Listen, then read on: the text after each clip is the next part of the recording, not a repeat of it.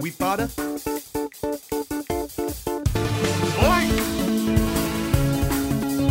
Best hmm.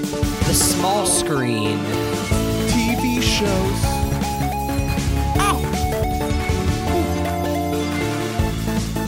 Oh my god. Oh my god. We're Raven in the studio. Television. Mendo! Oh man. That shit slaps. Who made that shit?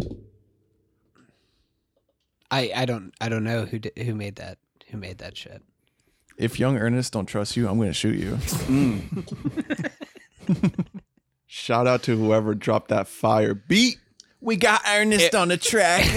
I do I do miss our our like 2 minute long fully improvised mm-hmm. intros though. Yeah, with Yeah, like, like a with just detuned one acoustic guitar that's like kind of Um, far away. Only you miss that. No listener misses that at all.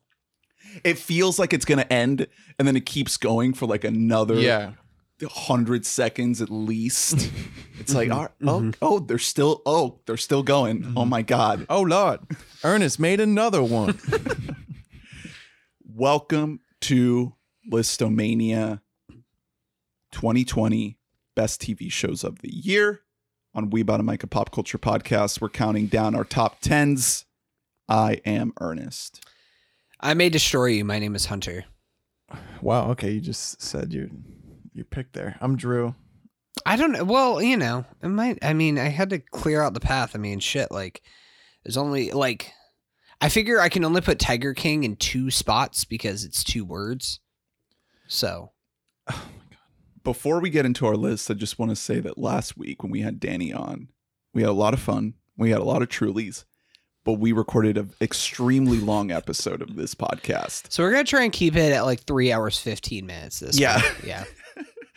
we're gonna we're gonna try to be respectful with everybody's time including the listeners we value you we respect you we love you but we know that maybe it's not you know Look, what you want every single week a maybe lot of people- one, one week is good Yeah, a lot of people are week- calling it the Irishman of our podcasts, and you know what? Like, if you want to break it up into two or f- ten sittings, then you know what? That's that's on you. It's we're not going to judge the way that you watch us or listen to us.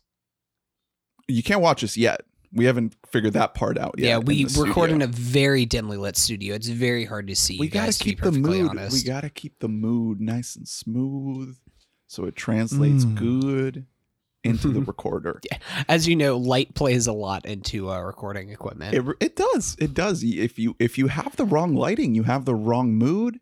Or sorry, if you have the wrong lighting, you have the wrong mood. And then it translates into what we're saying. So we want to keep things Yeah. nice and smooth. Our vibes are, are iffy at best. And it's time to change that. 2021, we're changing that.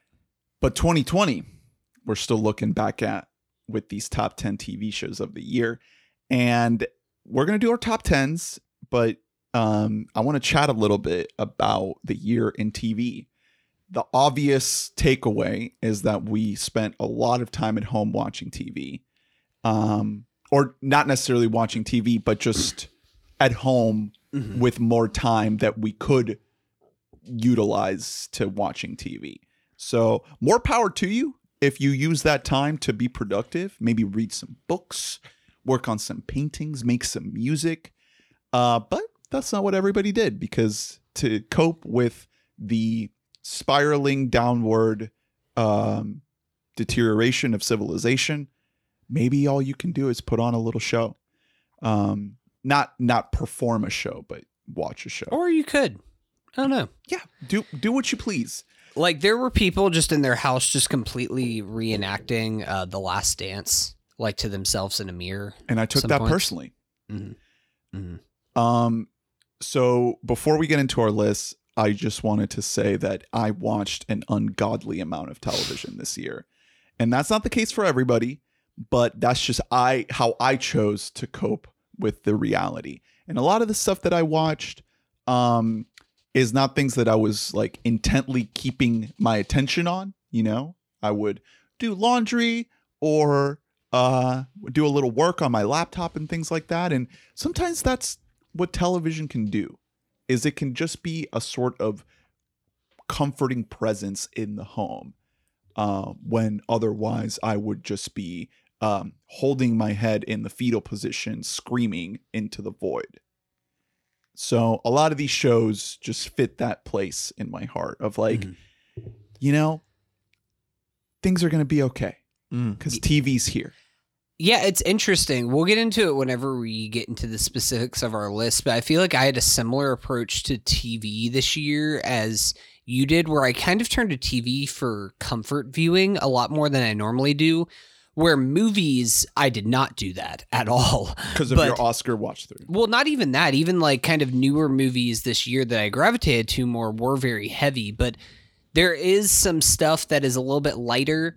And I turned to TV to kind of replace certain things I was missing in my life, like whether that be sports or the experience of kind of going out and seeing things with friends or having a bit of a communal experience.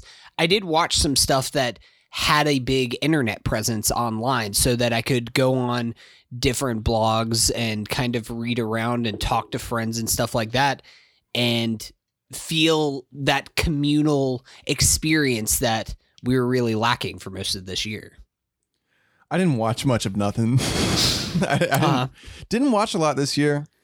Uh, had a hard time uh, doing it. Um, I think I was just I was just talking to you guys about it. I think a lot of it came down to putting too much pressure on myself to enjoy things when I wasn't capable of doing so. So I would put things on and know it was good, but like feel nothing at all, and so just turn it off because like I wasn't being fair. I was like this. I felt like I was insulting the show. So your your number one is Twitter. Yeah. yeah. My number one is The Mentalist. Um, no, I, yeah, I did. I dived into some old stuff this year, uh, which was lovely and it was a blast. That can't apply to this list. We'll have an episode for that. Um, and yeah, I did a lot of internet. I had, I did made a lot of life moves this year. I met a lot of new people this year. Did a lot of like talking. It sucked. That sucked too. Uh, 2021. I'm getting right back to uh, content. Content is way better than communicating um infinitely better so uh lesson learned I think we all learned that we're a little bit more introverted than we originally thought going into this year. So before we start the top tens, um, just want to let the listeners know that I, like I said, I watched a possibly unhealthy amount of television in 2020, uh, given that I have almost 30 shows on my list. Um, i had to i had to do some stretching to get to 10 um, I would say the bottom four um, of my uh, 28, 29 shows are the only ones that I would uh, feel like are shows that kind of dropped off, you know, kind of shows that like had potential, like insane potential that they didn't fully capitalize on. The rest, uh, I would feel comfortable putting in my top 10.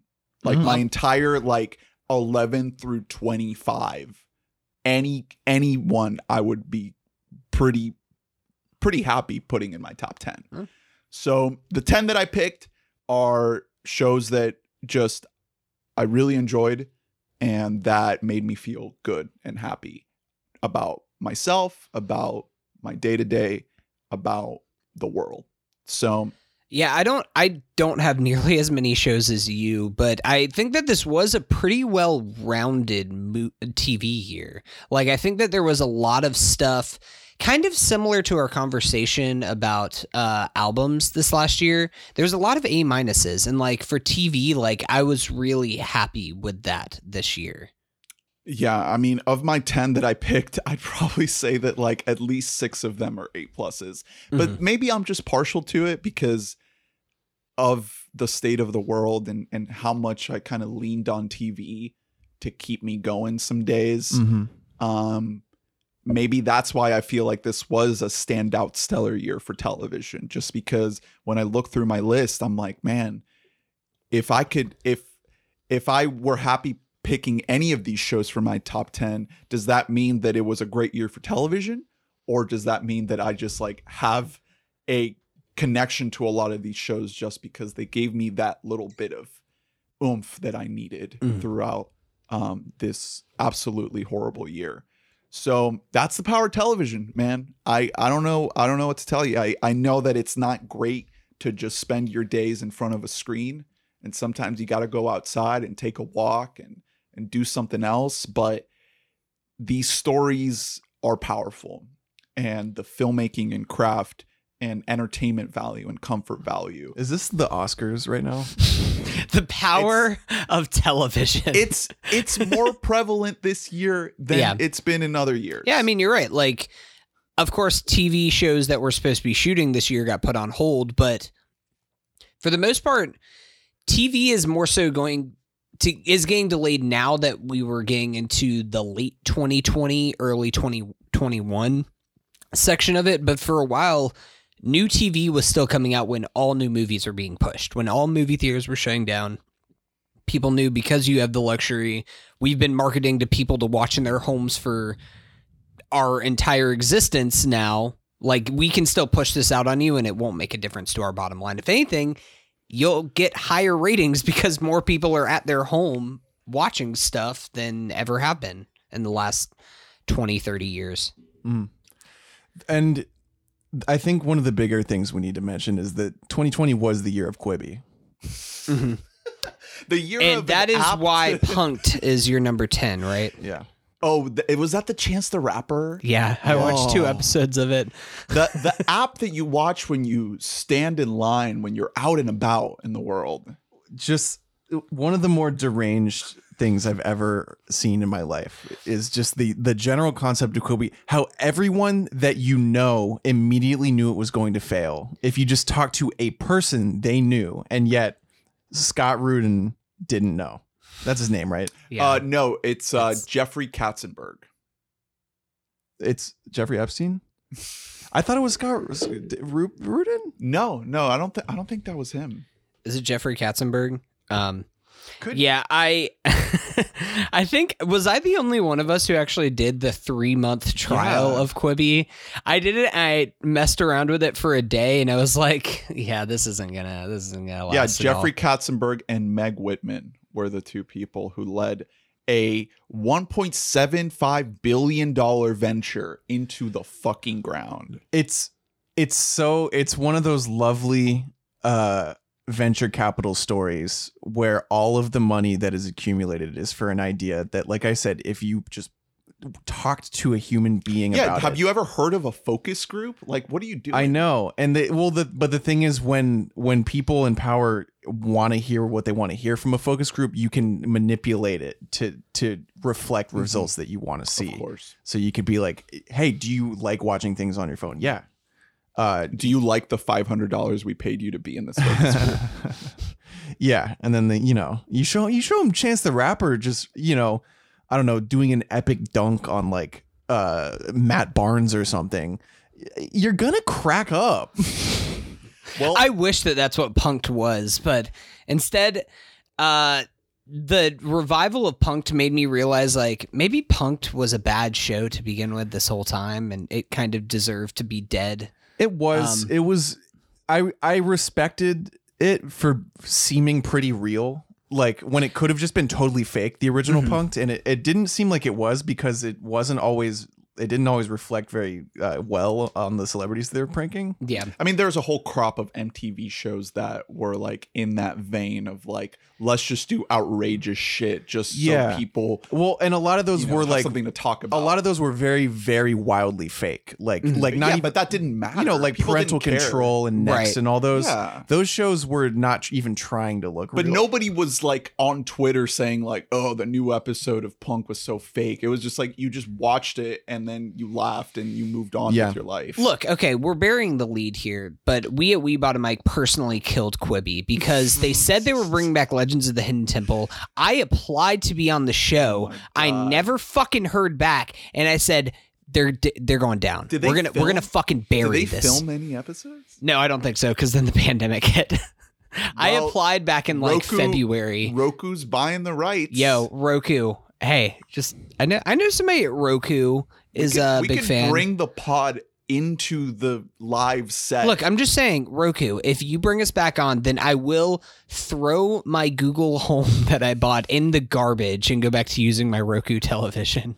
well, it's safe to say that Quibi is not on our top tens. Watch so- out! Watch out for my new pod segment, Quibi or not Quibi, coming soon. Oh, let me tell you, I've been working on my own Yeah. to be or not to oh be. no! I don't Oh, have yeah. enough That's yet fun. for a full segment. Here's but- here's one that I would throw in Quibi or not Quibi. It's uh, a revamp of Cribs, and the host is Schoolboy Q. how many how many uh log lines did you write for your to be or not to be? I'll I'll tell you later. I'll have to look. Because I I only have three so far, so I Oh, need I that's- need honey, that's not enough. Drew, do you want to start off this list with uh or Ernest, do you want no, to? I'll I'll go. You already you already tapped Drew. so- I'm just tapping one of you. I went first on the albums one, so whichever you guys uh I want to start this bad boy. in all truth, in all honesty, I did not watch 10 shows this year. Um I I managed to fill up my list with a little a little trickeration, as they say in the sports world. Um my number 10 is a show that I did watch this year though. It's uh Beef House, which I, I did talk about Yeah. briefly like a while back. This is an adult swim show. It's made by Tim Heidecker. It's starring Tim and Eric. It's a fake sitcom, like 90s style sitcom starring them and then I think almost everyone else is uh, a really really bad like extra level actor who doesn't quite understand what's going on with this really fucked up show. Um and it's really good. It's it's sort of at this point you just know that tim can just like pump this shit out in his sleep. Like it's like you know his level of productivity is kind of unparalleled in the comedy world. He just works and works and works. Uh speaking of things that we we should have said we were anticipating moonbase 8 in 2021 starring tim heidecker Yeah. fred armisen and it's uh, out. It's out? Yeah. Where? I was like It's- it's- Showtime or something? it's something. not that good. What? I watched a couple episodes. I didn't like it. really? Yeah. That's a It's a bummer. bummer. Well, never mind. Anyway, uh I mean, you should check it out and make your own opinion. I, it wasn't Yeah. my thing. I don't well that's that's not quite like he's not the creator of that show. I know John Krisel is involved. Uh but like he this is just like a Tim show and I think Tim is spreading himself a little too thin. Um he's doing too much. He is at the helm of Abso Lutely, which is one of the more important uh comedy production companies of the last 20 years. And uh you know, as a result, like this show, it it's good, but you're watching it being like, yeah, he made this in like 20 minutes. Like this was nothing to him. Well, that's Beef House. It's Drew's number 10 show of 2020. And as a reminder, the way these lists work is we're going to do 10 through 1. And whenever we have overlap and a show ends up on multiple lists of ours, we're going to wait until the highest position to have the discussion. So we actually should have waited on that because you guys have Beef House way higher Yeah. up, right? My number 10 is a show that struck a deep emotional core, more than emotional, almost like a spiritual note in me. And that is the bra- the Great British Bake Off. I am so happy this is on your list. You have been baking for us the last few pods, and honey, I appreciate it. Yeah. I've I've watched a great deal of this show uh, over the past few years, and it's it's never a bad idea to put it on. It is absolutely fantastic. It's It is so- a competition baking show. But Uh, like light on the competition though. It's not it's not American competitive. It is it is Well, quaintly competitive. They, they crown a winner at the end. No, I know it's And a you get invested. but it's not all about like these people hating each other and wanting to kill no, each no, other. No, no. they develop a beautiful bond. Yeah, it's not. It's there's no there's not this American animosity that you see in like No. In any of the like toxic macho cooking shows. This is known as the Great British Bake Show on Netflix, but it is a British show, and when you watch it in Britain, it's Bake Off. So I just call it Bake Off. They yeah, the I don't know why Brits call it Bake Off. I don't know why Netflix decided to rebrand it, um, but it just made me so happy.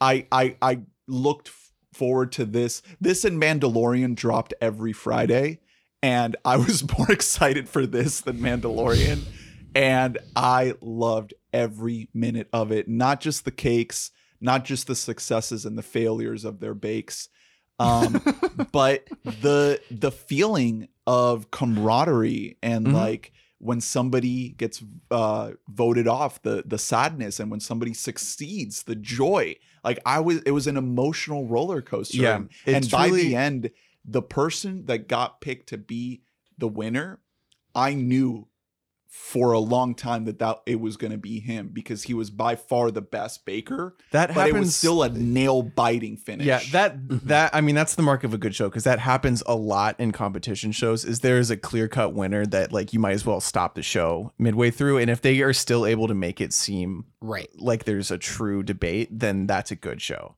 I loved every Um, minute. Prime of it. American Idol was very good at that. Yeah. Yeah, of course. Um, yeah, it's it's not the the British reality landscape is fascinating because they have that which is like the most wholesome, like just like beautifully shot, very sweet. It's outdoors.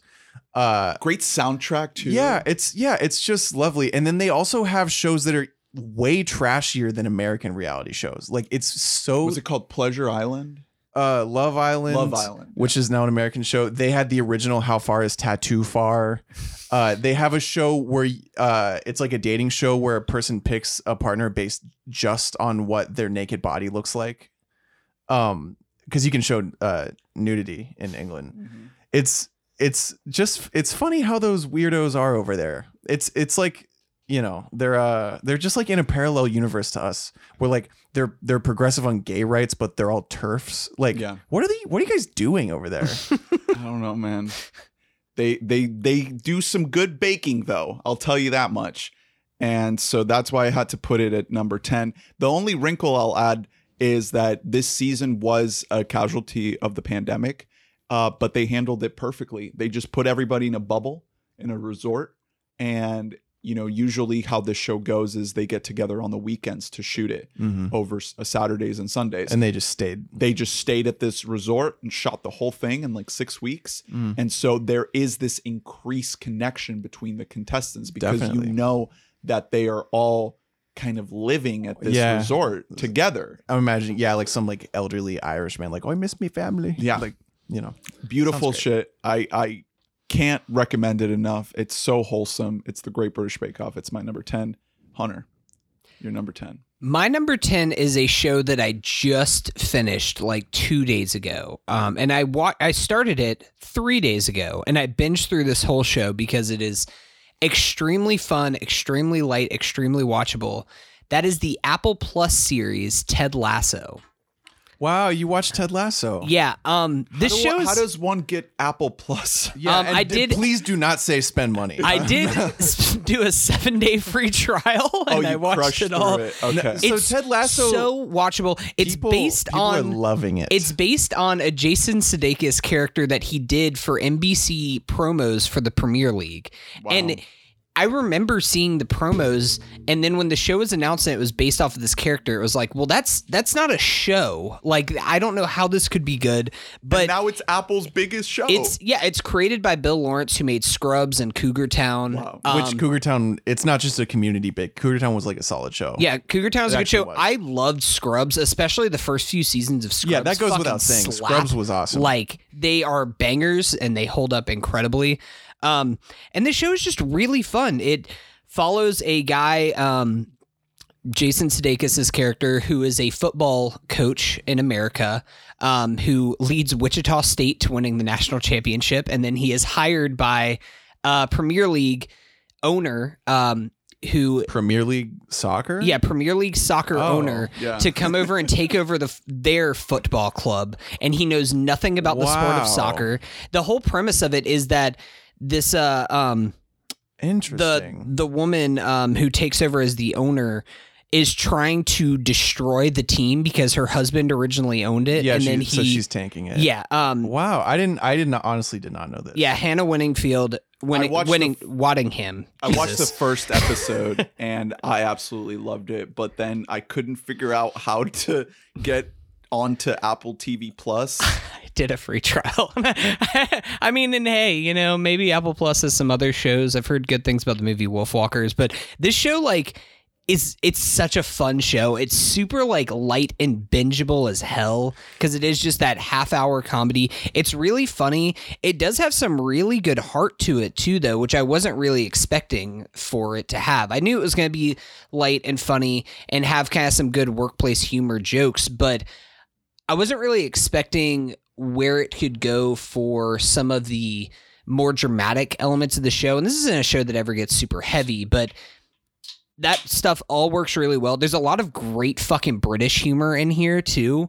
Um, some of the supporting cast, it's just filled with a bunch of guys who you've never heard before. Uh, like this guy Brett Goldstein, who plays plays Roy, the captain of the team, is like a guy who everybody should know. He has like one of those faces where it's like this is a movie star looking guy, but he's just a British dude who hasn't really gotten the roles before this.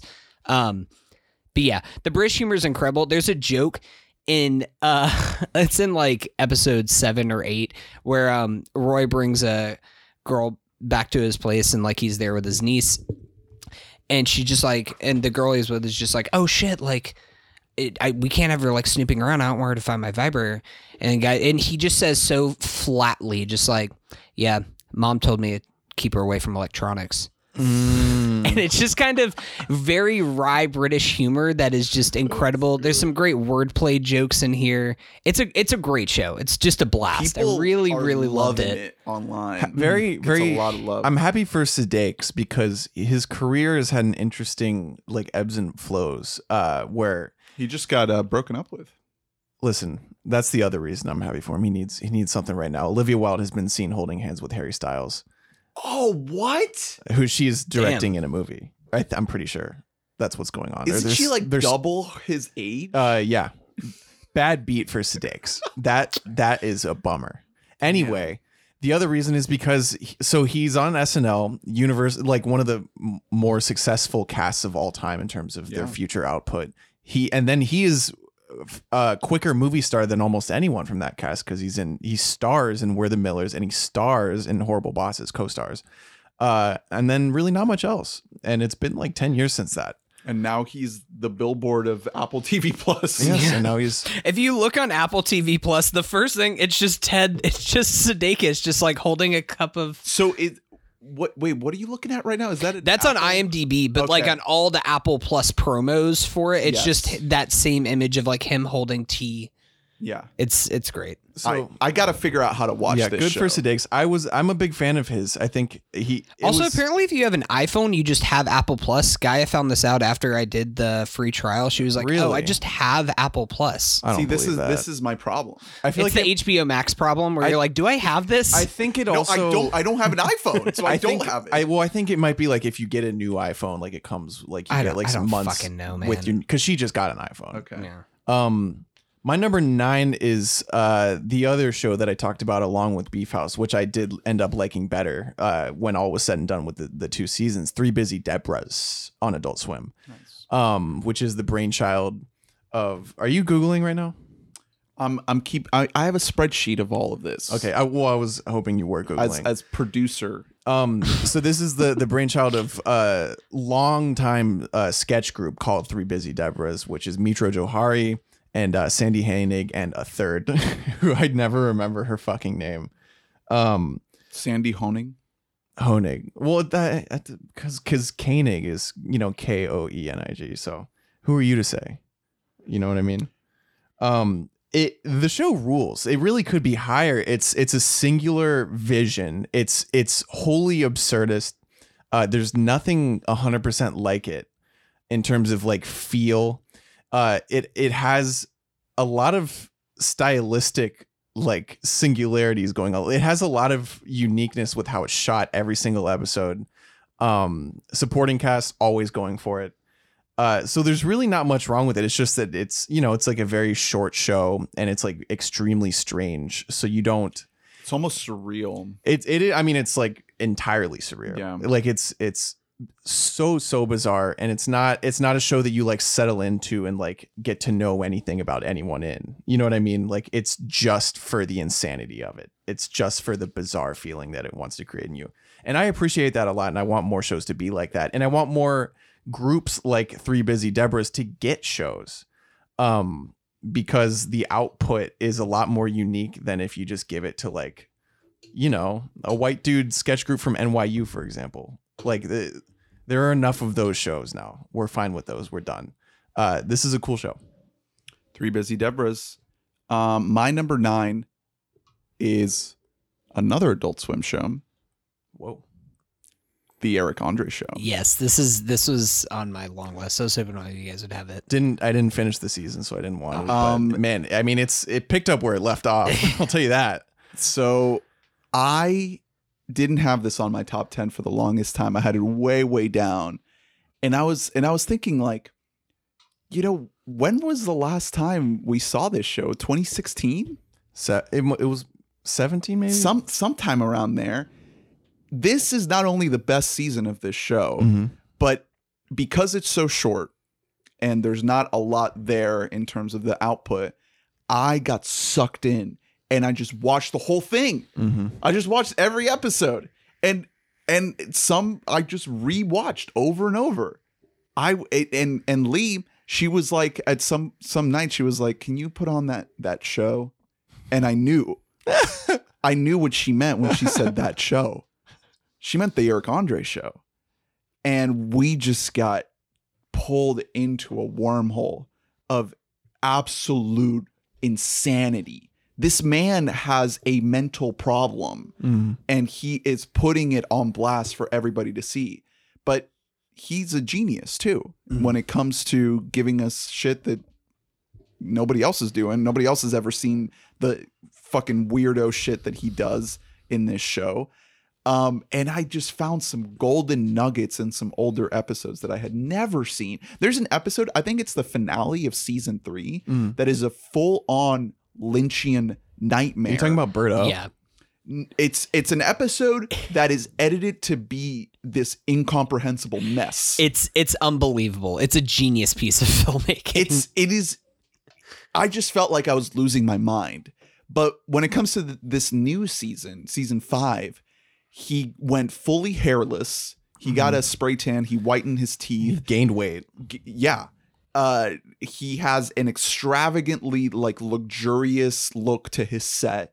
Um he has like a rapper ninja warrior recurring segment Mhm. he is just giving us the greatest hits but elevating it you know the Mhm. crazy on the street antics the weird interviews the the shocking moments that are so unexpected i just could not get enough of it. this is kind of like been the new like test of if like somebody says like oh i fucking love the eric andre show then i know like okay we can be friends. Like it's it's like past that. We talked about rick and morty was that for a while and then it kind of got a little bit sidetracked because one that show got huge and then like bad internet culture kind of took that show over. But now eric andre is the best version of that where it's like if you can appreciate the madness then like that's we we can talk from there Yeah.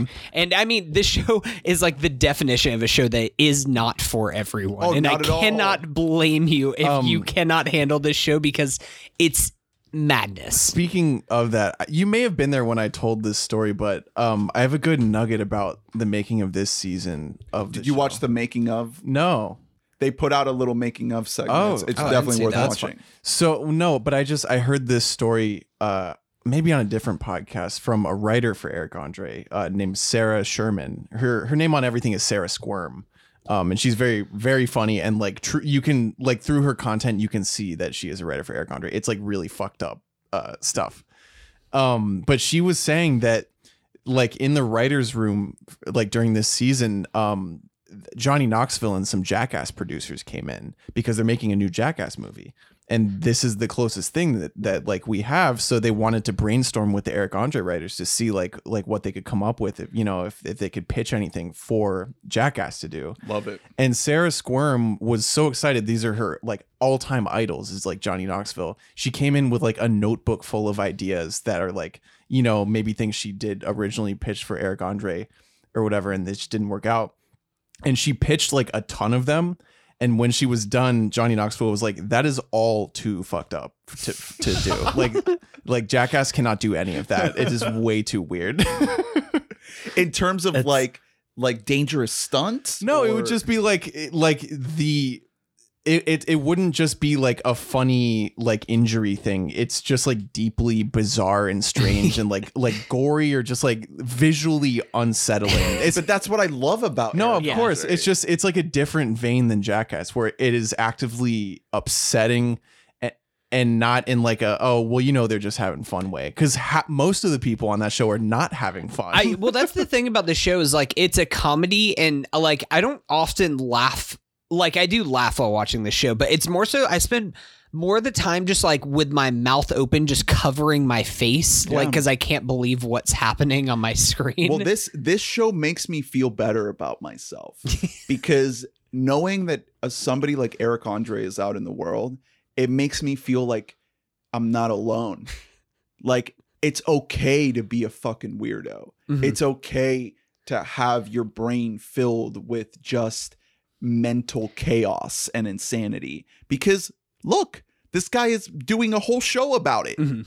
Can I tell you guys about? It's an invasive thought that I've had uh, for the last couple years, but uh, ever since The Lion King came out, really since the casting came out, I just can't get over my head the idea of just what if Eric Andre went full Eric Andre like on the set of Lion King, Oh, like he's just be around amazing. Beyonce and Chiwetel Ejiofor, just like going fucking insane, doing bird up shit, and they're just like, can we just go in our separate VO booths and just do this? That's my number nine. The Eric Andre show. I fucking love it. Hunter, number nine. My number nine is a show that I championed while it was out. I thought it was a complete return to form and it got me back into the show. It's season 40 of Survivor Winners at War. Oh hell yeah. Dude. Holy shit. This so I I put this on my list for a couple reasons. One because I think that this is a top 5 all-time Survivor season. Um but also it really acted as sports for me for a couple of months there. Like whenever everything was shut down uh, post the Rudy Gay incident in uh, middle of March this year, Survivor was the closest thing that we had to sports, and it premiered late February before everything went on lockdown. But I think the last episode premiered at the I'm pulling up the date here, May 13th, so middle of May. And it got me through those months with some kind of sense of, okay, every Wednesday, I know that I have a new Survivor episode that I can watch live. And that was awesome for me. Like, it got me, I was so invested in this season. Um, as I said, this got me back into Survivor. They've now put a couple seasons up on Netflix uh, that I have been just digesting through and I've considered getting a CBS all access membership so I can go back and watch all of the seasons that I missed now because this really did get me back into it. Um this is of course uh I championed him at the time as the goat of Survivor but Tony and his run that he has it's kind of similar to like what you were saying with Great British Bake Off where you know who the winner is going to be like 3 4 episodes from the end But it's still thrilling. but it's still just so gripping watching this. And it's the same way i mean that's survivor is genius about doing that because also i don't know who the editing team is that goes into survivor but they're genius about about framing somebody as the hero as this guy is the goat. But people are smart enough at this point with 20 years of survivor to know if somebody's doing too good we vote them off. It doesn't matter how physically gifted they are, if they can help our tribe or anything like that. If they get to the end, they're going to win. So you cannot, you have to be like so strategic. And the way that the game is now evolved, where it's not just about brute force and kind of putting your head down and mowing through the competition, and the social game is now plays such a huge part.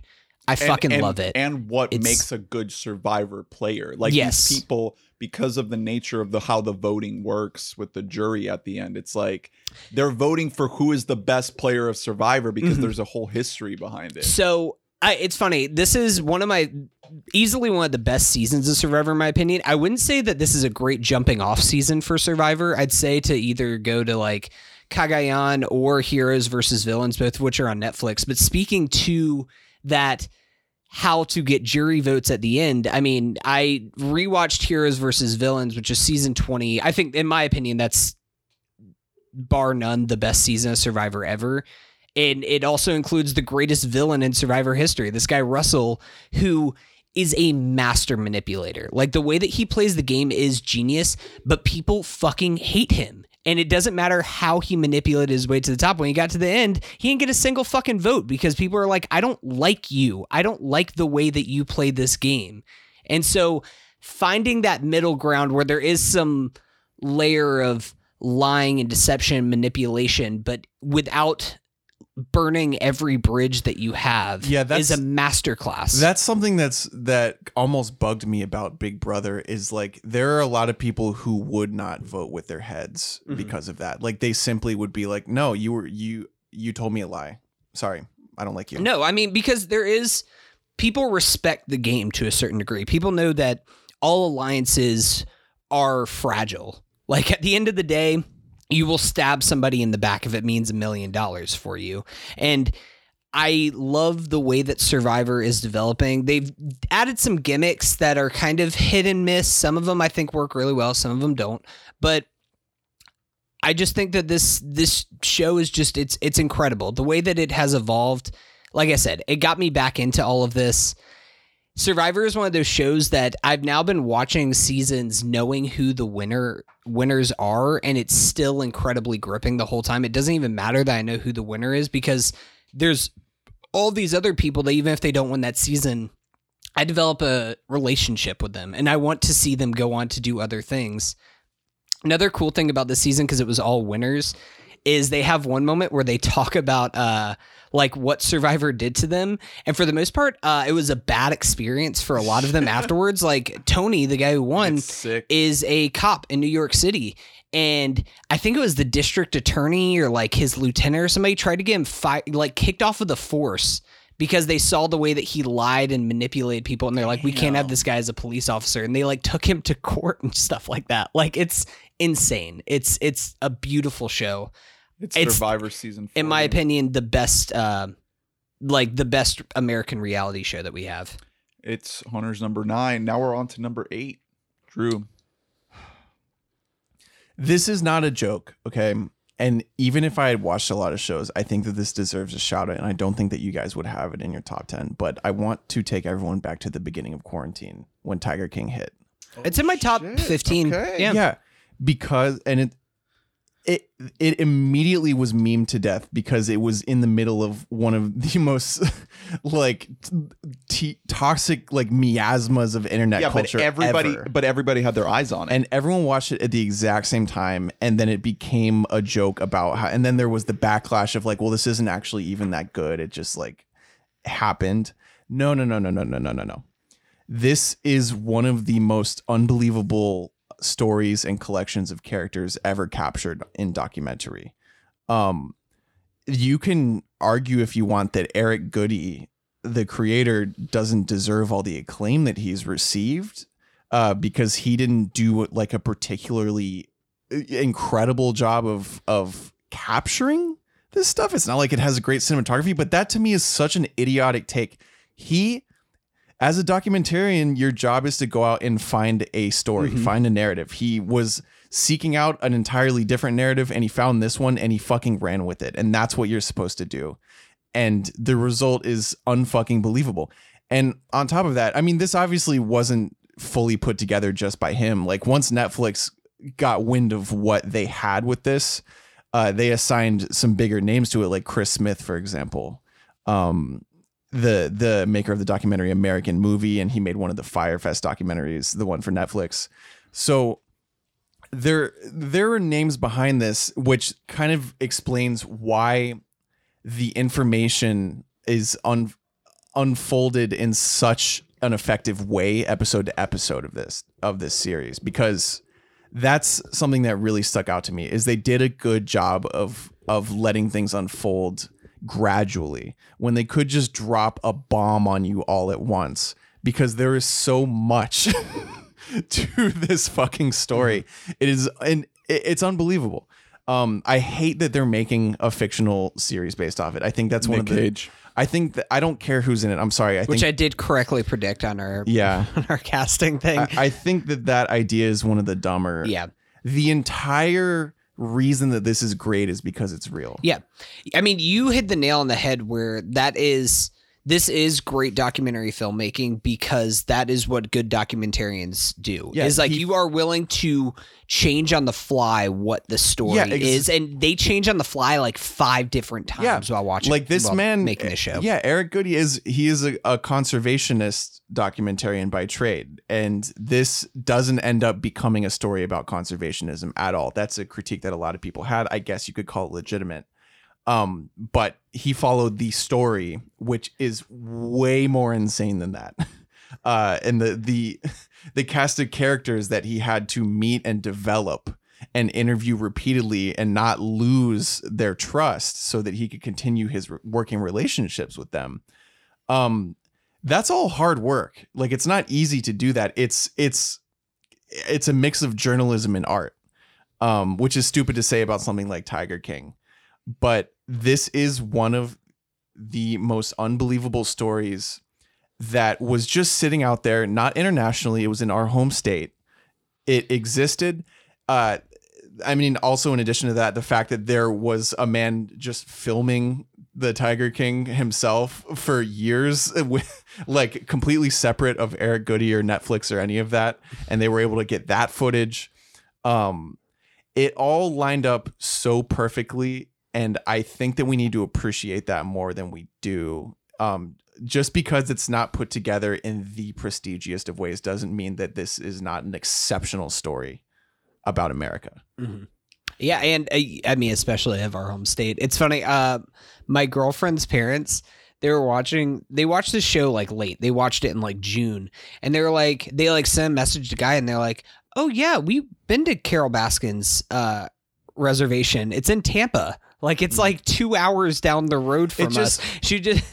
Her stepmom was like, "Yeah, I got bad vibes from that lady."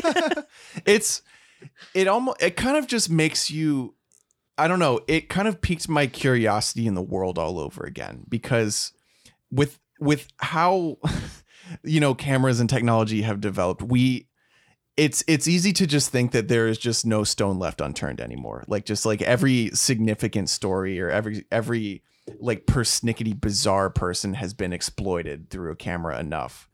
And that's just not the fucking case because this man was right under our nose the whole time and we didn't know a damn thing about him. And it was just it was a gift. Mm. Also, it's a very Floridian story too. The Very. horrible shit that happens in this state. Yeah. Backwoods, swamp ass shit. it, yeah, it's it's just I I hate so much that they're making. The more I think about the fictional version that they're creating, the more it makes no fucking sense in my Yeah. head. The whole thing is that it's real. That's the entire thing. I I will say I did not watch this show, mm-hmm. and I don't really want to. Um, but I'm glad it's on your list, and I'm glad that so many people watched this and connected with it. It was like the first piece of the pandemic thing where it was like we just all inhaled it because it came out what end of March, like March Yeah. twentieth or so, something like that. Yeah, and it's it's truly one of those things where every single episode there are probably two or three plot points that are so well placed and because of just how truly like it's not filmmaking tricks because of how truly insane they are. You're wait, you're like no, no, no, no. Wh- wh- Huh? Yeah. this is really this is actually happening.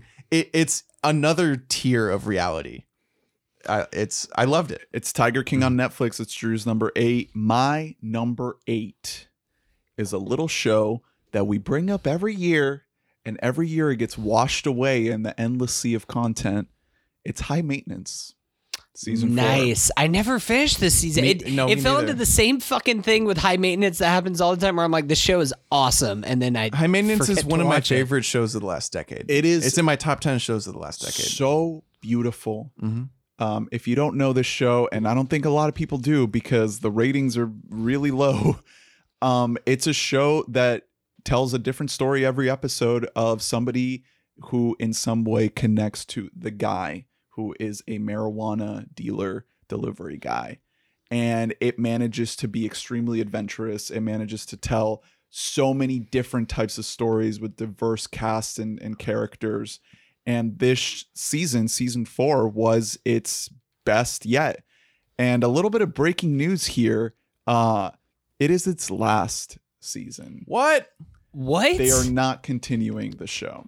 Ah. I literally just off of No. deadline Does it- 45 minutes ago. Does it end on a cathartic note? it actually does. Okay. the the season manages to uh not the whole season but sprinkled throughout it manages to put its focus on the guy Mhm. on the ben sinclair character and you do get a little bit more of like a, an emotional sort of character arc um it's not the focus of the season but i think particularly in the final episode it really does fully focus on him and there's enough setup sprinkled throughout to have like this really big emotional payoff where you do feel like you actually know this guy. That's such a bummer because I was I could not wait for a season five that dealt with like him delivering weed to people during the pandemic in Right. New York City. Like that's would have been a Oh. gold mine of content. God damn! I mean, Of just like is, couples trapped in their house and stuff like that together. like, as of ah. a uh, as a New York City show as it gets. There's there's another show that we're going to be talking about in a little while that is another big New York show, but this is a fucking New York City show, and it would have been beautiful to see a story within the pandemic in Yeah. the city with this premise of just all of these interlocking stories that are tied together with just that good herb. I um with that sweet sweet kind with that bud. sweet, sweet Soylent. I uh this is one of really I I honest genuinely could call this one of my favorite shows ever. It's amazing. just yeah, just in Mhm. terms of premise and execution, not because of pot, you you freaking losers.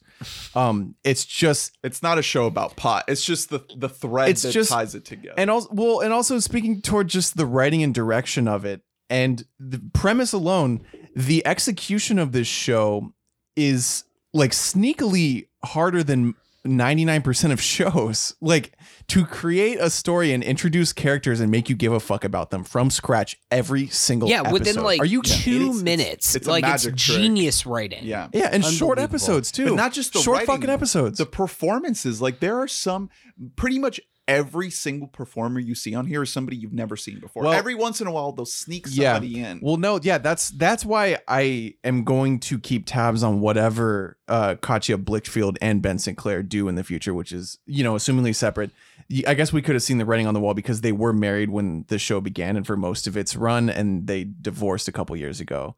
Um, but uh, Katja Blichfeld.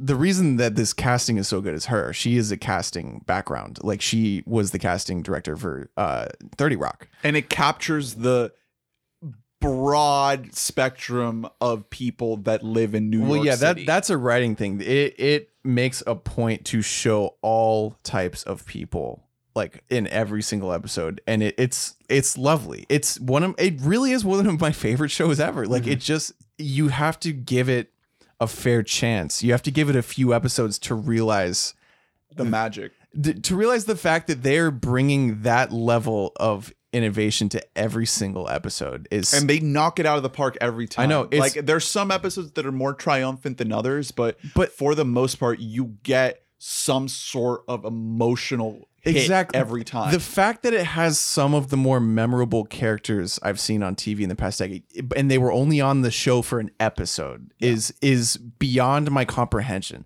One of my favorite characters, or just more most memorable I've seen in TV, uh, probably in the last five years, is the uh, grandpa who's like going to raves and living with like his his waspy daughter and son, and taking like technology classes. Uh, and I only saw that man for like a half hour. and you still think about it. Yeah. like it it's really really really impressive from a writing standpoint. I really can't wrap my head around how they did it. the the standout episode this season. I mean, every episode this season I love, but the one that I think about the most is this one episode where um a character takes ketamine and the way the ketamine trip is depicted is fucking amazing. They're they're really good at depicting so good. all drug use. They're Yeah. very very good at it. yeah. Uh, Um, I can't recommend this thing enough. It's high maintenance. I'm I'm glad I'm glad Mhm. that you watched through the whole thing because I've I've tried to rep hard for this show for it's years. so good, dude. It's unreal. It's uh, it's four seasons on HBO, HBO Max, And they're more Check on more on Vimeo. Yeah, the Yeah. earlier stuff for sure. Sad to see uh, that that's it for this show, but I guess that's the reality of trying to make a show like this in COVID times. It's just not. Worth and maybe it. they're just ready to do something else yeah. because they're very capable of doing something else. Like they're both very talented. Uh, Hunter, number eight. My number eight is a show we might have to wait on. It's Alex Garland's Devs. I had to cut it No, to make to make room. we waiting Okay. I figured that somebody would have it higher up. just just a little. Um, Number seven. Number eight. No. Oh uh, no, his number no, eight was number Tiger King. seven. Never mind. my number seven. This is gonna sound like I don't know, like maybe I didn't watch ten shows and I'm just trying to put on. But this is something I really want to talk about uh, because it really impresses me how well the NBA playoff bubble went. Nice. Hey. Think about this. Holy hey, shit. hell yeah. this is i mean it's, this is an incredibly current thing this is a maybe once in a lifetime thing uh, this entire Sports is Yeah, my favorite TV and of this the year. well because more than this really felt like a season of Mm-hmm. sports more than any other season ever this is unique from any other thing we've ever seen happen in sports where every single game is played at the same location with no audience except for the players themselves and the coaches and like later on the families and it worked Mm-hmm. and like when I heard about this concept that they would all be going to Disney's Wide World of Sports and not leaving until a champion was crowned, I was like, okay, good luck. This isn't like actually going to happen. Like COVID Yeah. will get in there, and it Yeah, didn't. this isn't the yeah, Great British made Bake a Off. bubble. Yeah. COVID act did not infiltrate this bubble. Zero tests the entire time they were there. Which and it's more impressive the more that we watch other sports leagues Yeah, that's what I crumble around us. say. The or NBA when we right watch the NBA, yeah, the NBA right, now. it's on the verge of shutting down entirely it seems because game after game is being shut down because even though there's still no audience whatsoever which the NFL can't say except for shout out to Orlando Magic that are allowing fans in the stadium. wait really Yep. oh great At the Amway? Yeah, the Amway. awesome Fuck. shout out to Florida. um Christ. regardless though despite most stadiums not allowing anyone in the they're traveling and the NBA is not like the NFL uh the NBA has 82 games in a season and they are traveling a lot and they are you know they have families that they want to see and they have friends like the the buy-in the on the fly buy-in to conv- to get everyone in this organization thousands of human beings to agree to the premise of meeting in one location and not leaving until you are eliminated um is brilliant. Like it was so the idea of it is one thing because you could come up with that but to execute it uh flawlessly is really bizarre. Like i didn't think that it would work i didn't think it would be so captivating uh but the lack of audience and the lack of travel which causes a lot of exhaustion in players like that truly affects players performances. It resulted in performances that it was one of the best playoffs ever. Like there there were series where players that have you know been tertiary their entire careers just came out of nowhere and and uh became truly like compelling underdog stories uh for if just for a week you you would hear all about their bio their background everything that led up to this bubble moment where this man who has been like okay for maybe 6 years is now putting up 40 points a game out of nowhere like it's it's beautiful Yeah, I mean, I, along with that point, partially to help the better performances and stuff like that, is the lack of a crowd. Uh, really just made it so they were. It was like they were playing, like they were practicing. Like you don't have people waving their arms around and going crazy behind the basket. You don't have that visual thing Yeah. in the way so it makes for better shots the angles are incredible and it's something that they have done a good job is i think that they kind of stumbled onto like the way of like oh lower angles are the way to shoot basketball games Yeah. it feels so much more immersive things like guys diving for loose balls and stuff like Yeah. that was increased a lot because you don't have people on like floor seats and stuff like that If it was just generally a lot more intimate. We were closer in on the action. We could hear the players better. Um, we could see them better because of these low angles, which in the future are going to be less of a possibility because the cameras, to in order to do this, usually need to be placed where there are floor seats, uh, and floor seats are one of the most profitable. Uh, it- in terms of square footage, it's one of the most pr- profitable square feet uh, in the world is is a floor seat in an NBA game. Um, so that's tough, but we were treated to a video game like experience of it, it was it was cinematic. It was it was Mhm. just awesome. And uh it didn't really culminate in anything extremely special. The finals themselves were not uh too great just because of Lakers, the matchup. Yeah, the the Lakers were just clearly the way better team, and there were injuries on the other team, and it like it just Yeah. wasn't going to happen. But also, the It- whole it Kobe, did- Kobe thing, you got to keep that in mind. Yeah, that's that- compelling. The- there was the, but and also there was the whole thing i mean kind of adding to what made it made it feel closer to what you see in college basketball a lot where a team that just has like a real sense of camaraderie and like teamsmanship with each other. They're the people who excel. The heat had a great fucking culture. Like they were all friends with each other. So they didn't ever get sick of living with each other for Mhm. two months. Where a team like the clippers that probably was the second best team in the league uh, are like filled with a bunch of personalities and they kind of crumbled because they Yeah, got sick of living It- in that atmosphere. it felt like an experiment which when you know when you think when you even hear the term nba bubble like it sounds like you know a, a, a guinea pig experiment and that's what it was it was it was fascinating and uh, I thought that it for for how much had to be designed just from a, a shooting standpoint, from like a, a film TV uh, perspective, had to be created and designed and executed on on the fly within the span of months. I think they did an unbelievable job. NBA playoffs, NBA bubble. the NBA bubble. Drew's number seven of 2020 brings us to my number seven, which is a show that I was extremely skeptical of, but is now my number seven. Dave on FX, FXX. I know. whatever, mm. FX on Hulu. This is the general consensus that I've heard is like even Lil Dicky made a TV yeah, show. even people who aren't in on Dicky are like this is really good. I laughed harder than I have in a very long time watching some of these episodes. Like this is some of the funniest, not only writing, but just visual gags that I've seen in a TV show in a very long time, short of the show I have uh I guess a couple of shows I have higher up, but this one was just extremely unexpected and shocking in terms of the given premise and what you see based on that premise. And I don't want to spoil it. I don't want to give anything away because that's what makes it so good because it's so unexpected and and I don't want people to know the insane shit that happens in this show that made me scream because I was in disbelief of what was happening um, in this television show. Um, it does get a little dramatic, a little sincere, a little bit heartfelt towards the end, and it's a good payoff. I think um, the the back half of the season manages to tell a pretty compelling story um, in terms of the little Dicky character about like fame and ambition and what that does to him and the people around him and the kind of impact it has.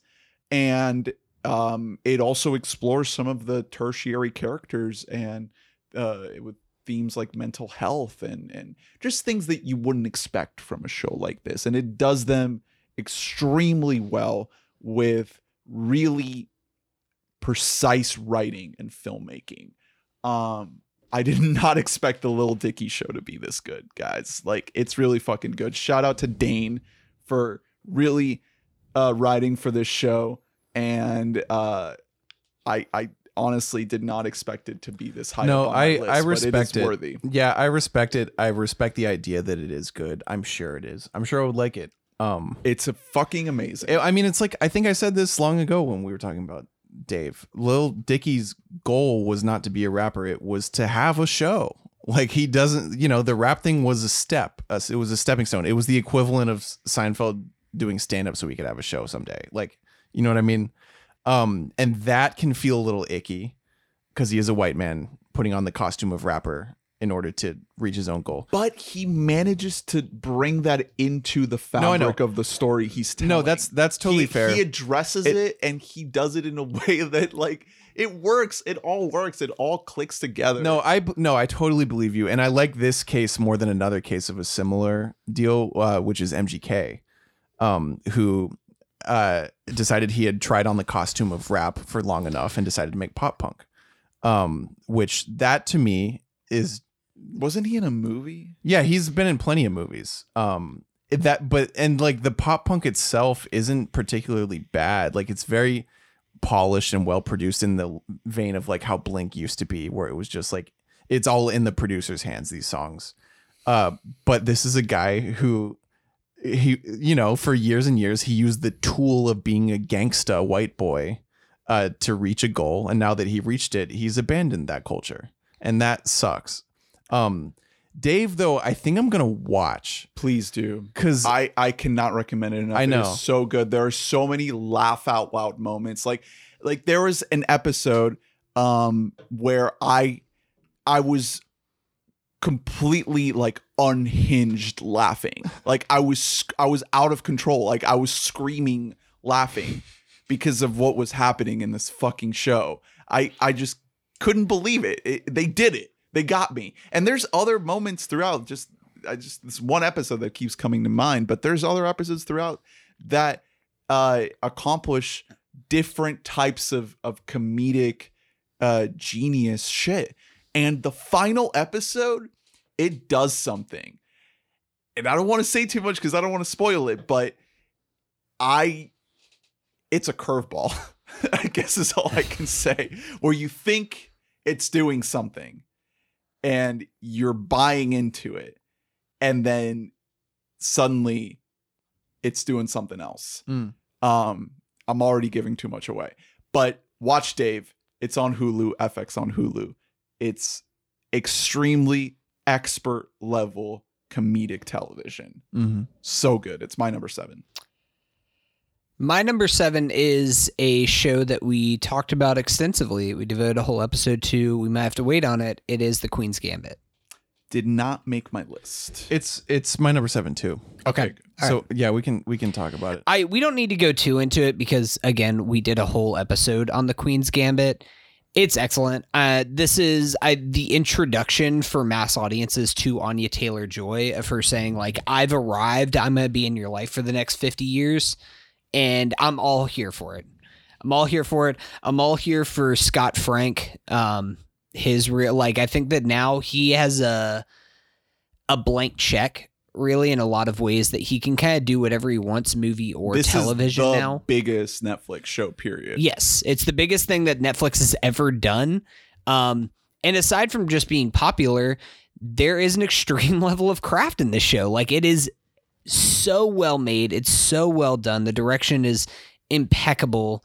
I it's kind of infected the monoculture already Yeah. with just some of its the like memes and phrases of like seeing the chess pieces moving on the ceiling and stuff like that. Like that is Well, chess is straight up more popular right now Yeah. because of the show. Like I- it's, it's on. I tried to convince my girlfriend uh, to start playing chess with me after watching the show. She did politely decline, Yeah. um, but I Because she didn't want to beat your ass. yeah, she didn't want to kick my ass. I was gonna pull the king's gambit on her. Ah.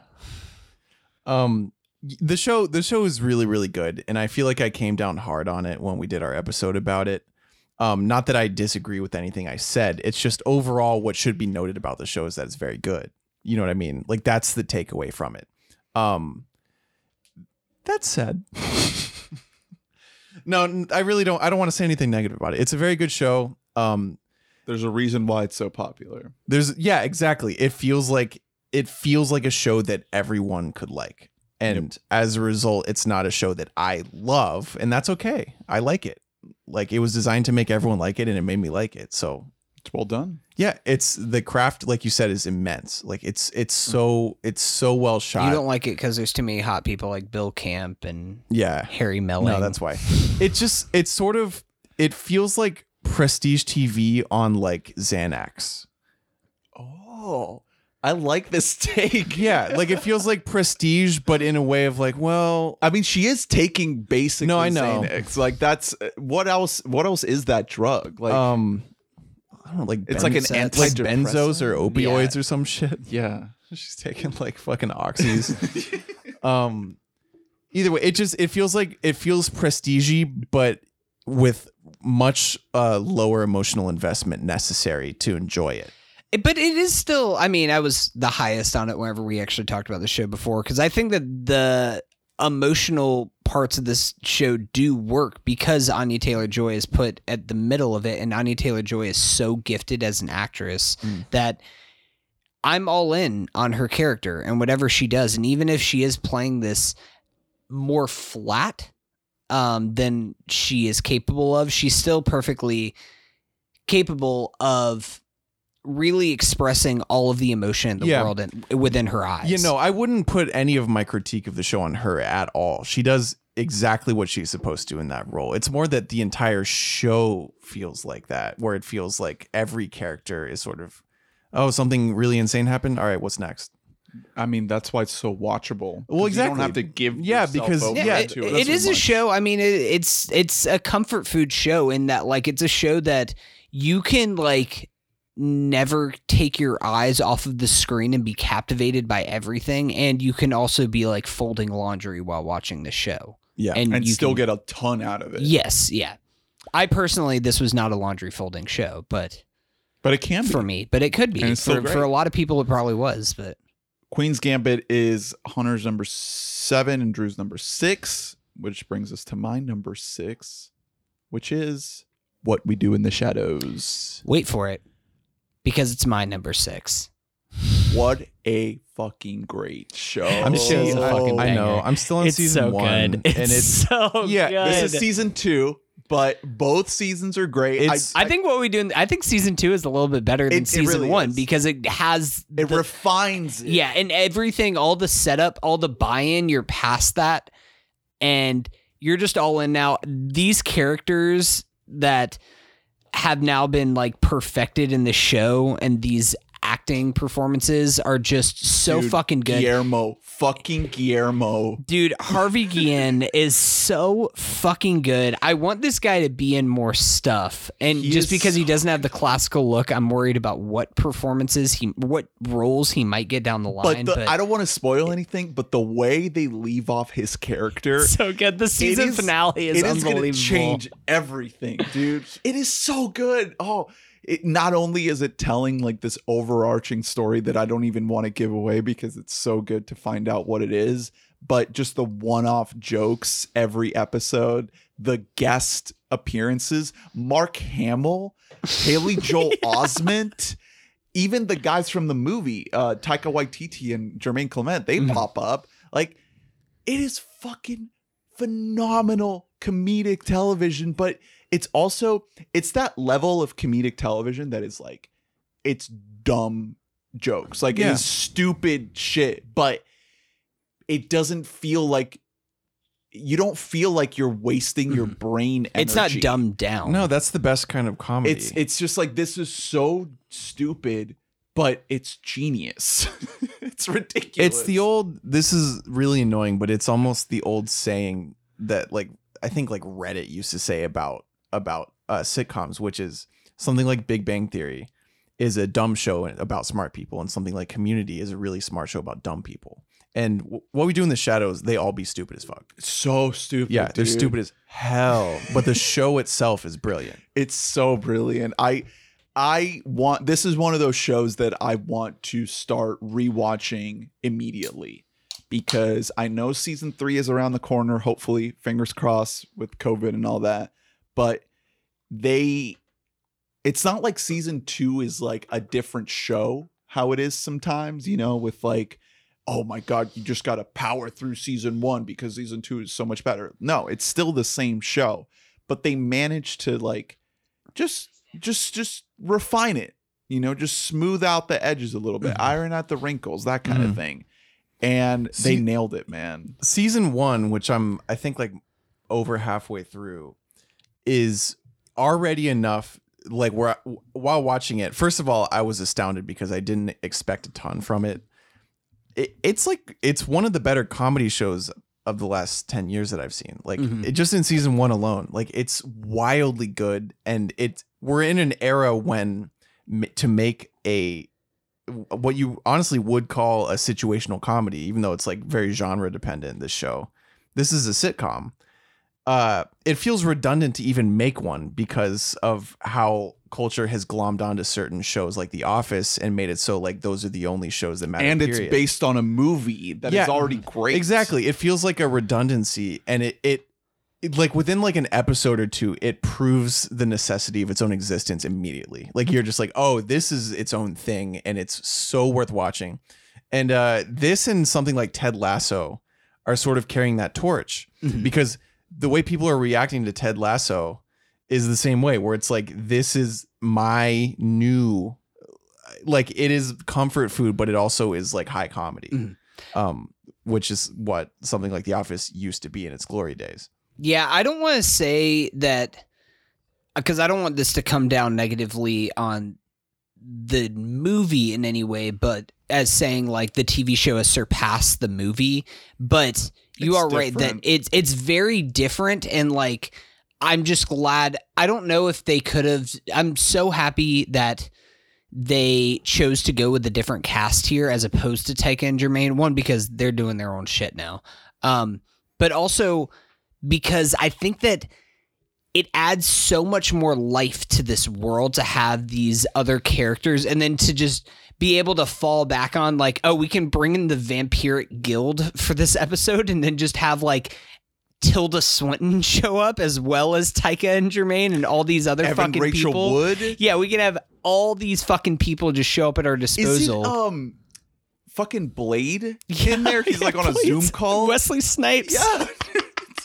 it's like That's funny. It's, It's- fucking insane. It's so good. There's I mean, there's even more uh people in there that I don't want to spoil all the cameos that are in both seasons of the show, but I this show is just a fucking masterclass. It's it's a masterclass no in comedy. you're right though that like i think it does even in season one i think it does surpass the movie because I love the movie. the movie's so incredible do I, but I don't want that. I, I I kind of do feel like it has because it. I mean, it's just a longer form, and this this kind it's of exploring this kind of different- comedy. well no it- it's- exactly because it it's the would movie restricting for it to just have just that two hour movie. it- the movie is i don't want to see it, it's kind of is easier to just coast on the brilliance of the premise of making I mean, it's a, mock it's a 90 minute movie. It's Yeah. not a two hour. I know Yeah. it's just, but it's Man. about like that movie is all about.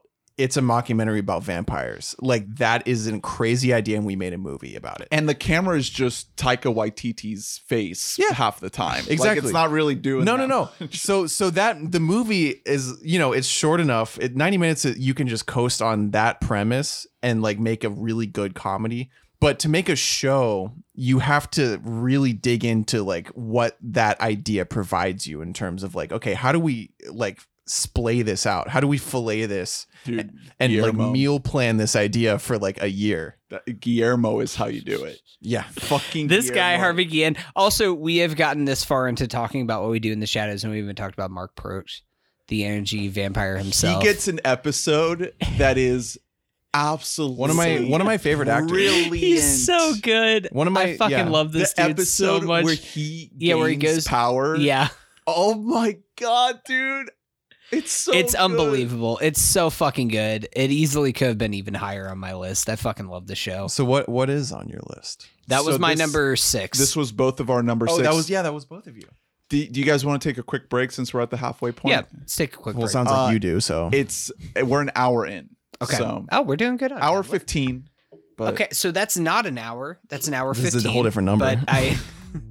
we'll take a quick break, and we'll do our five through one.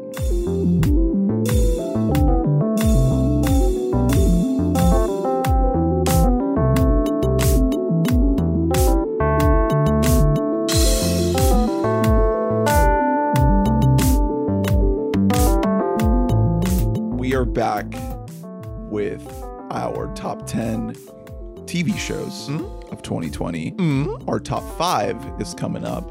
We just did our top six. Um, should we should we recap or should we just save that for the end? nah, fuck it. Fuck yeah. recap. Yeah. No. We've re-upped on banana bread. Mhm. We're three to four Trulies, or sorry, White Claws. Mhm. Not to have corporate sponsorship. Yeah, we have to stay here. under three and a half hours this podcast. So we went back to The- the White Claw. Well, the the truly thing is it's tied in like an endorsement deal to Danny. Right. Like if he's on it, has to be truly, or else like he doesn't come on. Right. he won't come on unless we talk about Truly. mm-hmm. We're really just drinking vodka every episode. um. Anyway, we're top five, yeah. Yeah, it's your number five. My number five is one that I, you know, it, it- I can say that for for many of these they wouldn't be this high if I had watched more stuff. But uh, I do want to talk about devs, Okay. It- and it's and it is my number five. Um, and it- number eight. it's an Mhm. interesting comparison to the Queen's Gambit because overall the Queen's Gambit is better, definitely. Um, but devs left more of an impact on me. Um, I've this year I've gained more of an appreciation for filmmakers who are more compartmentalized in what they're good at, and that's Alex Garland to a T. He is so he's the best at what he's good at, and he's really like not all that great at other stuff. Uh, so the human element of this show is lacking. Um, the philosophical debate in the show that is like told through humans is very, all it is. is fascinating for sure. But the base humanity of it is is missing in uh, in certain episodes more than others, and that is a significant flaw. Um, I think he is the best director at maybe he's not like fully hands on with it, but he is the best sound design director I think working today. And the, wah wah wee wah. you guys see that tweet? Yeah. no, that was- somebody. I'm stealing that from somebody. I cannot believe I didn't tweet that. Come on. Whoa, whoa, we. That's so good. um, but yeah, he's he's just a very lopsided director, and that's okay. Like I I appreciate the fact that he is maxed out in certain attributes. Um, and it's he's a really interesting dude also because his he's very contradictory. Like his brain is very strange to me because it, it he has a lot of Nolan brain to him where he feels the need to over explain heady things to the audience to keep everyone on board. But also he's the best at the abstract. Like his forte is visually depicting very abstract concepts. Uh, as you know, as shown by the end of Annihilation or the end of Ex Machina or uh, the end of Devs, like that's where he shines. It, like the the way that uh, the dev super, supercomputer's representation of past events is shown visually is one of the most beautiful things I've seen in a TV show ever. Like it's so good looking. Um and the sounds that accompany it are are better to me. and the visuals. those Yeah. those the sounds of that show gave me goosebumps most episodes. the white noise, like staticky Yeah. shit. And then on top of that, he's really good at sound drops. There's like there's a Fleet Foxes drop. Um, it a lot of it is just dropping like really good like '60s folk uh, throughout the show. Mhm. He's really good at that. Um, which contrasts with like the high tech Yeah, tech right, premise. exactly. The yeah, his his sound design is unparalleled. His visual design of abstract things is unparalleled. It's just on the human side that he falters. Yeah, so I paired this show in my list. I have at seven and eight devs and the Queen's Gambit because I think, I, I mean, really, they could flip flop. In my opinion, it doesn't really matter. Honestly, I made this, I made my list more in tiers this year than I have, especially in years past. Um, where I think the Queen's Gambit is a much more consistent show.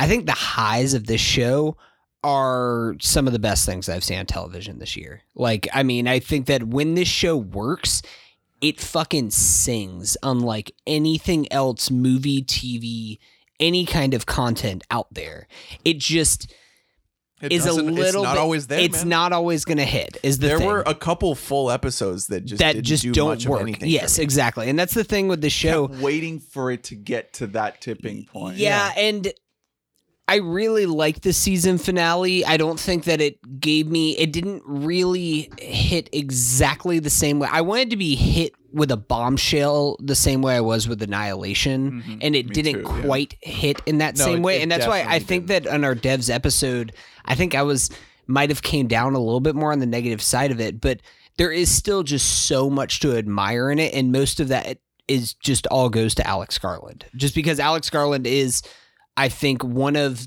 if he's not one of the best, he is one of the most unique filmmakers that we have working right It's now. yeah, it's just it's such a strange dichotomy of dude. We don't have anyone else like that who is so he has like the STEM kid brain, you know, the Nolan brain. And yet he is best at what he doesn't seem to like. like that doesn't make any sense at all. I, I wish that this show would have gone further. Oh, that, well, that's the thing. Is it this goes further than other shows. Yes, but it, this show could have easily been a lot better. I Yeah, think. uh, it, it wouldn't you- have taken much to make it a lot better. Mm. I was thinking while like thinking back at the show, making my big list of just like what would have happened if David Lynch made Devs, like just something like maybe like because that would be a different show, but like if one of the characters would have been a tea kettle. well, What would have No, happened my- if, if David Lynch made I- the Queen's Gambit? I say that in the sense of I not that I want David Lynch to make Devs, be, but more so that. I wish that Alex Garland gave as much of a fuck about what people think about his show as David Lynch does, and that he's like, I'm not explaining this.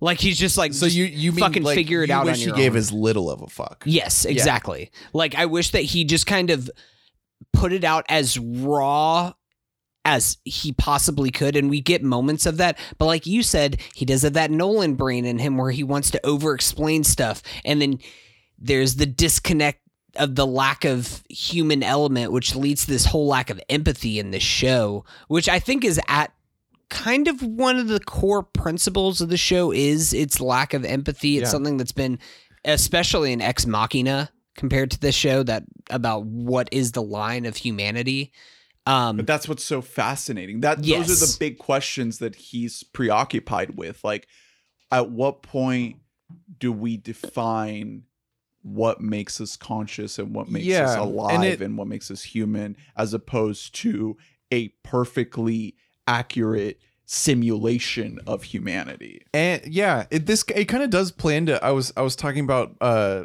Jean Baudrillard the other week and like his simulacra simulations theory. This does fit very neatly into that. Like you could analyze it from that lens, but um it's just like overall it is a bit of a bummer. Um I think it also suffered from some constraints of him being used to writing movies and not shows Mhm. where there were a lot of redundant scenes throughout the season. Yeah. There were a lot of scenes that had very very poignant interesting discussions about the nature of decision making and uh what time is and what the current moment is and what determines it um multiple times. But there were still moments that were centered around those conversations that were better than anything I saw. No, on definitely. TV. Like It's the, just- the episode with uh, the Allison Pill character and um, I'm forgetting the, the Lily young- Chan, the uh, s- kid. oh oh, oh the little yeah Um, when they're on the the the dam yeah overlooking that yeah yeah yeah th- that conversation that that happens there about where they're they're discussing whether the kid is going to jump off the dam or not and Yeah. whether it makes a difference No, whether yeah, that's the thing, is make it's- the choice to do so it's it's o- often it's done so incredibly well and the reason that it works so well in that scene and all the scenes that it does is because that scene moved the plot forward Mhm. that scene included a moment and the visual of all of the Well, yeah, exactly. It was cinematic. layered on top of each it, other it was very cinematic and it it included a moment that was very pivotal to the whole show and a lot of these discussions covered similar ground but also were less cinematic and didn't move anything forward. Yeah. and it's because he's not used to writing uh, tv i would have to assume. It's it's kind of a, I almost wish that he would have waited to make the like make a different show and then make this show because I well, think this that could have been a movie.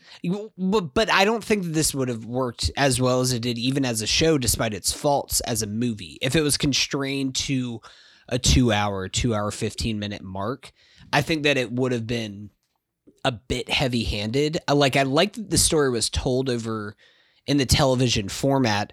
I just wish that he maybe would have worked out some of the kinks in his TV writing because It's, TV um, writing and film writing are completely Yeah. different Yeah. art forms. he he remains one of the most interesting and uh sometimes frustrating filmmakers Also, I mean, in- great cast. We didn't really talk about the cast, but uh Sonoya Mizuno, who plays the lead, Lily Nick Chan, Offerman. Nick Offerman, of course, Cailee Spaeny, who plays Lyndon. Allison, um, is the one you're Allison talking about. Is Allison my favorite Pill. person in the show I think Allison Pill is unbelievable. Also, shout out to Zach Grenier. Fucking love that dude. Uh, who plays Kenton. it's it, oh yes Yeah, that guy, he's What so a fucking great good. performance. So good.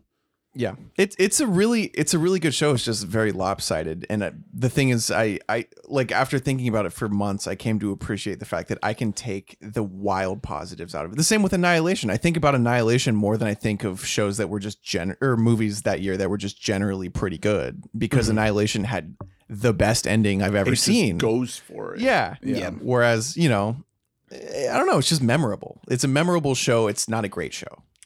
It's Devs, it's Drew's number five, and Hunter's number eight. My number five is a show that I am positive we're gonna have to wait on, but maybe not too much. It's How To with John Wilson. We're gonna have to wait on that. Yeah, yeah.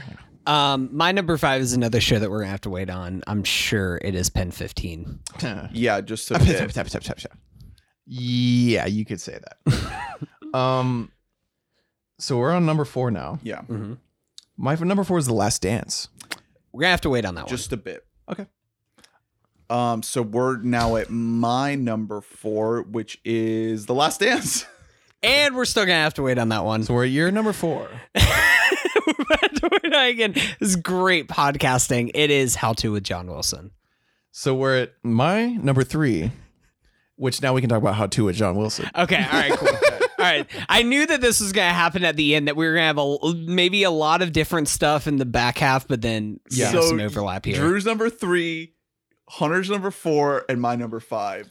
What a beautiful, unique, unlike anything else show that Yeah. we've Mhm. had. This Unlike is like anything I've ever seen. It's it's technically a documentary Mhm. show, but it's like if you just describe it as that, it doesn't really tell you Yeah. what you're gonna Yeah. watch. It's it's a revelation because it it del every, most episodes end up digging at such insane depths by the end of it uh, that it Yeah, kind of leaves you stupefied how he did it.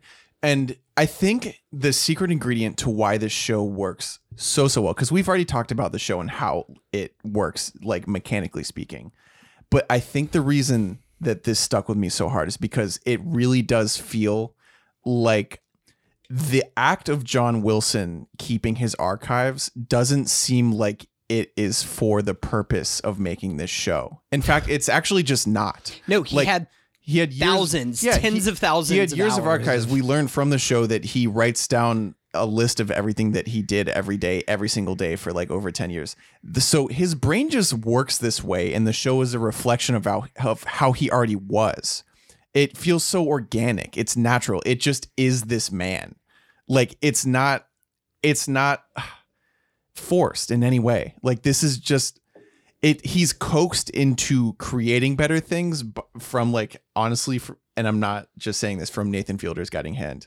Like Nathan Fielder is the person who told John Wilson every episode has to have one moment that But leaves it- people with their jaws like on the floor. but it doesn't feel like Nathan for you No, again. no. not, at it's all. not even close all. because he lets John Wilson be John Wilson. It is in the same way that Nathan for you is Nathan Fielder. This is a whole different guy who Yeah. just wildly different philosophically speaking, uh, content wise, uh, reality wise. Because the reason that I think a lot of people bump on Nathan for you and think that it's fake is because Nathan for you is doing to real people what reality shows do to them, which is making them act.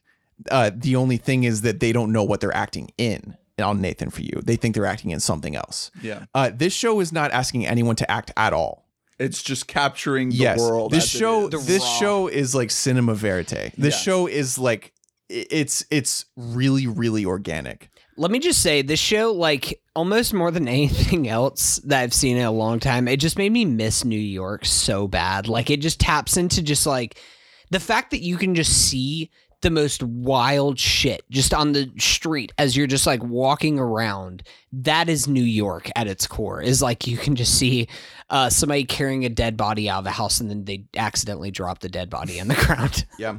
You can see a man tie a loaf of bread to a pole on a subway For no reason. for no fucking reason when he could Yeah. just hold the bag. yeah, this Like, is just this is just a guy who compulsively films things, not Yeah. for the content necessarily, just because he likes filming stuff. But when it comes to New York, New York is so incredibly fast paced that all of these things you just immediately move on from because you're just trying to get to the next thing. Yeah. You're not fixated on anything. Mhm. unless you're John Wilson and you're pulling out your camera to fixate on every little Well, thing. yeah, that I think the main similarity between him and Nathan Fielder is this measured quality. This this quality of very slowly taking everything in and observing and processing. Um, you can see that in both of their their even their speaking patterns are similar, like the pace at which they they speak. He is he's His narration. yeah, which is I feel like especially would be hard to do, like you said, in a city like New York, where Yeah. everything is so like unbelievably pressure cookered. Uh, he is taking things in at his own pace, and as a result, he's noticing things that are right in front of everyone, but only he is noticing, and it's it's awesome.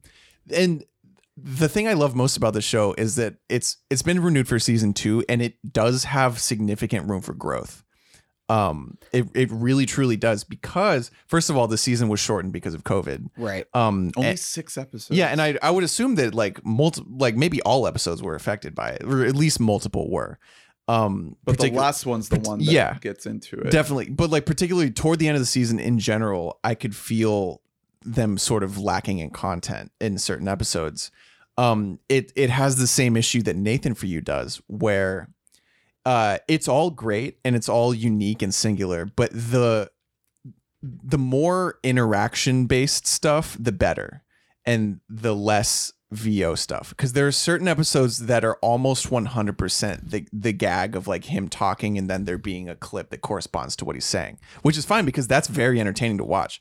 and But connecting separate things that other people wouldn't think to connect. yeah, like very disparate elements like just by by premise or word association. Like that's very fascinating, but there there are episodes that lean more on that and those are the worst episodes. Yeah, the episodes that are incredible is when he just meets people on the When- street. Like yeah. in the first one, where the how to make small talk, and he's just like, ah, I just need to get out of town, and it goes to him going to uh, MTV Spring Break thing and just finding this guy, Yeah. who's just like a dude, but just talking to this man for so yeah for a long time like and getting to the like getting to like a holden caulfield style realization where this guy's best friend just died or Yeah. the fucking I I don't even want to spoil it, but in um I think it's episode four. how to cover your furniture. How to cover your the furniture. guy. The thing, uh, what happens in that show? Let's just say that the company behind it actually liked a tweet that we had whenever we talked about the show, which is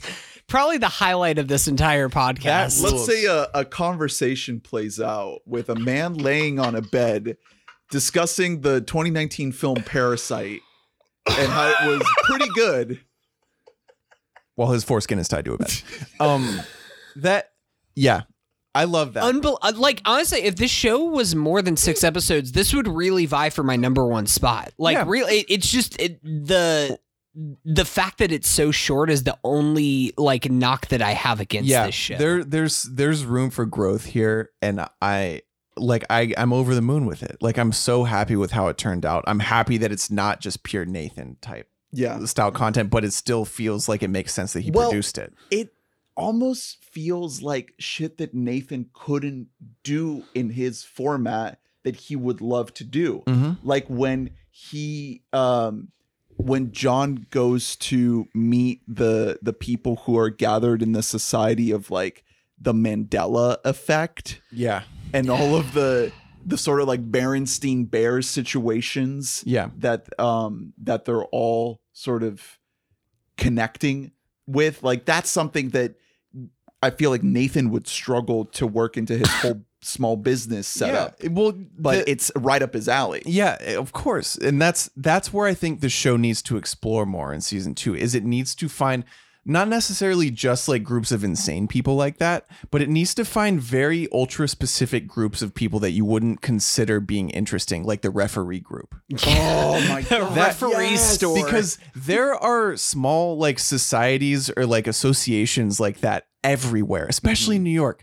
Every small little profession, you can find a meeting where they all meet up and like just random weird shit will happen like that at some, and the venue will always be strange like it is. Like it, that is a gold mine that no one is tapping into. It, and it, the, uh, the the furniture covering business yeah. where the guy's like, he asked the guy, "Do you cover your furniture?" and he's like, "No." Nah. the in the referee episode, one of the funniest uh things I've seen in TV period this year is when he asked the guy at the ref store how many refs there are in New York. Yeah, and the guy's like, uh, like two hundred and fifty thousand. It's like, well, yeah, 10 million Wait, people probably probably, probably I'm like, 275,000. Fucking what? How many refs But there's there's were moments they of, officiating? there's there's insane comedic moments, but there's moments of like beauty too. Yeah. Like the That spring the break second, thing. the- yeah, the spring break one. The second episode with the the scaffolding. Yeah, the scaffolding one. Mm-hmm. where he goes to like New Orleans. And he shows like how scaffolding can be beautiful, and then he shows that one building that gets fuck it that falls on the spot that he was standing on a Mhm. day Yeah. before, and it's like you how you wouldn't think that an episode about scaffolding could find beautiful meaning and, and he manages to do it in in in a ton of these episodes to connect this really abstract idea to some sort of like grander statement about humanity Yeah, it's just it's a singular product. It feels like a reflection of this man's brain, n- like more so than it does like a television show. And Nathan You is my favorite show ever, but that is an extremely structured show, and this is way more flowy, and I I love it so much, man. Like it, it's incredible. i can't wait to see what else he does um like you said it is renewed so hoping for the best from season two how to with john wilson it's drew's number three hunter's number four and my number five So what's your number three? My number five or my number three is pen 15 Hey, wait a minute. All right, so mine, I'm going to guess that you guys now don't have it now that we're getting into the top threes. This is a show that we talked about months and months ago. Um, and then it kind of fell by the wayside. And then I feel like people forgot about it a little bit.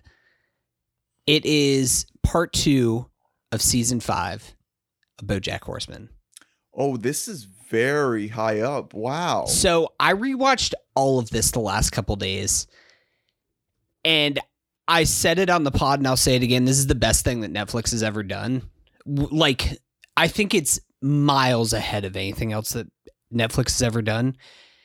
And it's never going to get appreciated for that because it's a stupid little show about cartoons and animals. And It's a great ending. this They show ending. is i mean i know it's only half of a season but this show hits so many different grand themes and ideas in ways that are more profound than any movie or television that like just about anything that i've ever seen. The way that it discusses depression and this whole idea of wanting that the grand idea of I want to be a better person, but I don't want to have to put forth any effort towards it is crushing and beautiful. Um, the Diane character, her last few episodes uh, that she really shines in, it's a really, really beautiful portrait of what depression is, as this idea of like not really knowing what happiness is, but learning to find somebody that you can trust in them, that they are happy with you, and kind of l- training your body to learn to trust that feeling and come as close to that idea as happy to happiness as you possibly can. Aside from that, this season really goes balls to the walls with the animation value and with the That abstract nature. Episode, Yeah, the penultimate episode is incredible. The Diane episode, that's the second episode of the newer season, where it's her trying to figure out what she's writing about for this memoir, and it has this real um uh what's the name of the um show um the not uh fucking the animated very very low budget netflix show with like stick figures uh, uh it's a beautiful day yeah. like it has like that kind of John schizophrenic nature. Yeah, John Hertzfeldt. That's what I was looking for. Um, it's just an unbelievable show. It's one of the best closers to a show in recent memory. Really, I mean, I think that it sends off in the most beautiful way. The whole phrase, like, um, that the show sends you off on is, um, you know, life is hell and then you die. Sometimes, or sometimes life is hell and then you keep on living. And that's a phrase that has stuck with me and resonated with me all year, especially this past year, because we just kind of have to keep churning along of just like, well, I mean, this sucks, but we're still here. So we just kind of have to make the best out of this situation. Um, I think that this show is like absolutely stupendous. Like it is a near perfect show in my opinion. I've been doing a watch through of the whole show, but then I jumped ahead a little bit just so I could refresh myself on the last few episodes. I had this in the back half of the top 10 and I was like, "No, what the fuck am I doing?" Like this I know it's only half a season. This half a season is one of the most compelling things I've seen on television this year. Well, it's it's the goodbye. It's the end. Yeah. So it's the last chance to put it on on any list because they wrapped up the the, and the it's series. it's also like it knows how to tie up loose ends in the most satisfying way that don't fe- feel force fed. I will say, I mean, as heavy as I might have made it sound the last like two minutes where I was talking about it, this also just has some unbelievable humor as the show just does, and so much like it it doesn't sacrifice any of the comedic elements in this final send off for the show for the dramatic moments. There's still some incredible points. The um Claire Sing uh oh, what's her name? Um something Sinclair, the the reporters that go around the the little pig and the guy. It's just it's really funny. It's a fucking masterful show. I absolutely absolutely love this thing. we'll miss it. It's BoJack Horseman. I I love this show. This was on my long list. I'm glad it made it on the pod because it's hundred percent worthy. Hunter's number three. Top two, boys. Top two. Drew. Pen Number two. 15. Okay. Okay. Is this we've all mentioned it? Yes, we have. It's Drew's number two, my number three, Hunter's number five. Um, we already talked plenty about this on Yeah. multiple occasions, but it just needs to be reiterated how perfect this show is. And goddamn, I hope they keep making it. We're supposed to get a season two, part two, Mm. or whatever they decide to call it, but you know, we don't get unique, creative visions like Yeah. this often enough. Also, on top of all that, because we've we've talked about a lot about how like mechanically this show works in ways that are like unparalleled, like haven't happened before, and how like that creates so much comedy.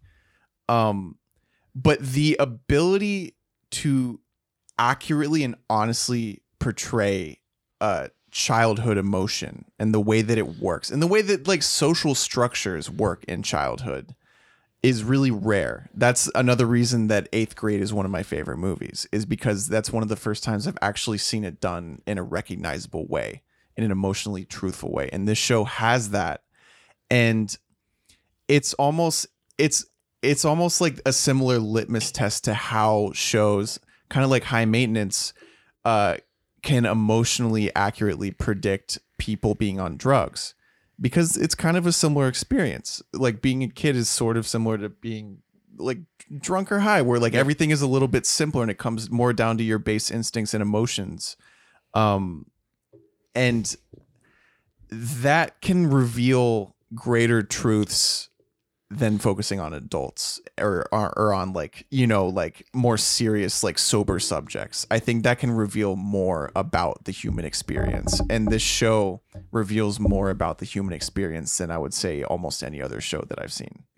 Yeah, it's it's it's equal parts melancholy and hilarious and just it's truthful. It's a truthful Yeah. show it's It's it's, so heightened and it's crazy and stupid but it's very truthful I you get lost in it. You get lost in it. You forget how much of a miracle it is, and I I think it's it's brilliant. Yeah, I mean it's it's a masterclass. I cannot wait for. I mean, we did a little bonus episode about our 21 most anticipated things for 2021 and part 2 of the season easily could have made our list of things I hope it because I can't happens. I, it got it got pushed because of the pandemic. They Yeah, it also it. hasn't officially been renewed for any season 3 or anything like that. So, I I mean just everybody if you are listening to this, please watch the show. It's absolutely genius. It taps into this period of your life that other than eighth grade, I mean, is really the only other thing that's close enough to this. But this is has is a little bit more lighthearted and more accessible than something like eighth grade is. also their. I know we've said it before, but their performances. yeah they're they're on another they're in another world man Yeah. like they it's Anna and Maya is just Yeah. I just haven't seen anything like the it. the difficulty level, much like high maintenance, is maybe maybe it's not obvious to everyone, but this is a harder show to make than almost any other show on mm-hmm. TV. Yeah, and it it's really is. And they make it look so easy. Yeah, I know. You get so sucked into it. You're never thinking about the absolute, like, again, miracle that they're pulling off. yeah, and it's and it can be easy to downplay how significant it is what they're doing because this is a funny show more than you know more than most. Like it's it's a comedy, but I think that in terms of like discovering things about the human condition like it, that sounds really weighty to give to to say that about any show. Um but that's ultimately like the point of art. And this show to me is just on a pure level like this is art. Like it it feels important to me when i watch this show. And it's on top of that it's like dumb as shit and funny. Yeah. like it's it's really special to me it's one of my favorite shows i've ever seen Very rewatchable, too. Mhm. Short episode, short season. I, I, I look forward to diving back into it. Pen 15. That's Drew's number two. My number two, we're going to have to wait on this. I can smell it. I may destroy you. Didn't make my long list. Yeah, we're gonna have to wait on it. What's your number two? my number two. Look, you guys didn't have it in your top two, and I took that personally. It's the Last Dance. what a Um, great show. so here's the thing: is that riveting television. I feel like people now, there's like the people that are coming out, they're just like, oh, well, the show's actually bad because Michael Jordan produced it, so it didn't tell the full story. And guess what? To my, like, what I want to say to those people is like, just like fuck off and go like read online. Like, if you want more Michael Jordan content, it's all there for you. Jason Hehir, what he did while making the show is tell the story of Michael Jordan in the most articulate and fleshed out way that we have seen and that we will ever see. And if that required Michael Jordan's approval because you need to interview Michael Jordan for a Michael Jordan documentary, then so be it. Like I am so delayed that we got this. I talked about how earlier about how Survivor replaced sports for me uh, whenever the shutdown began, and The Last Dance did the same thing for me and for millions of other people. I uh, championed the show when it was premiering on ESPN week to week, and watching it in the two episode weekly segments on um, Sunday nights whenever it would drop was just another one of just the highlights of my week that I could look forward to that I always had this. I know that you guys both watch this on Netflix Yeah, when I you could just binge devour it. out of it. but I really loved having it in these little segments that I could get into because I it's the way that it's presented is on with these cliffhangers, like with these little bits Yeah, that you're just I like, couldn't help myself. fuck, I need to catch, I need to see the next, I have to wait a week for this. And it kind of took me back to an older time of television of waiting for these weekly installments and same thing with sports of just like all right well they won this game what's going to happen next i have to see the next Yeah. round of this And match I'm sure there was a whole like Twitter online. Oh yeah, I mean the Twitter discourse for this was just awesome. I I went all in on this not just for the show itself but also for that discourse. I listen to a lot of sports podcasts so like having like kind of like the weekly recaps and all this kind of stuff coming from all these other different angles was just one of the best things that happened this year. Like I just I fucking loved everything about this all just the random characters or not random that's the wrong word because these are huge figures in society but just like spending a whole episode on a guy like um dude like Steve- dennis rodman Yeah, Rodman, Steve Kerr. Steve Kerr, who already just has an extremely compelling story, but spending an episode with him, Phil Jackson's whole episode where it talks about his rise, and now he does like fucking transcendental meditation and shit like I, that. I like just want to hang out with Steve. uh, yeah, I just want to with Phil Jackson. yeah, Phil Jackson's a fucking chiller. Uh, he ran the Knicks even more into the ground than they already were, and you know what? We love to see that. Um, I just I fucking love this this thing. I I've gone back and I've actually I'll casually just put this back on on Netflix because it's just it's just Yeah. fucking comfort food for Well, because it's not just a story about Michael Jordan. It's it's a story about this team. It's about the Bulls. It's about the team. It's also like a reflection of what the 90s were, especially the late 90s, because it is focusing on that 98 season. But the needle drops in this show are fucking unbelievable. They're so, so good. It just, it takes me back to a different time It's in the yeah, best possible way. it, it's perfectly put together. Like it, it's yeah, things are like I said, kind of about Tiger King, but like way it's it's way better constructed than Tiger King is, um, in terms of making you you have to keep watching. Like there's not another option. You have to just put on the next Yeah. episode, even if you know. Like I knew ev- all of it. Like I knew like all the major plot points. I knew the outcomes of every major game. Uh, I still could not stop watching. It's riveting. I riveting. I didn't know all that. Yeah, I know. so I was riveted to that extent of like figuring out, you know, which games they won and which they didn't, and Yeah. how the championship turned out. And They do do all a the major players. They do do a pretty good job if you don't know of like showing some. They don't. I mean, they don't show all of them, but like whenever Michael the season he returns from baseball, and you're like, oh shit, here they go again, and then they get fucking blown out by Yeah. the Magic in the playoffs, and you're like, oh well. I in, in not. terms of just a show, a, a television show, it is expertly made, like so riveting, so thrilling, and at the end of the day, pretty fucking emotional too. You know, you Yeah. get these extremely the intimate moments. The scene, I mean, because it's an iconic shot of Michael Jordan going down whenever he's holding the trophy after his dad died, the first championship he wins.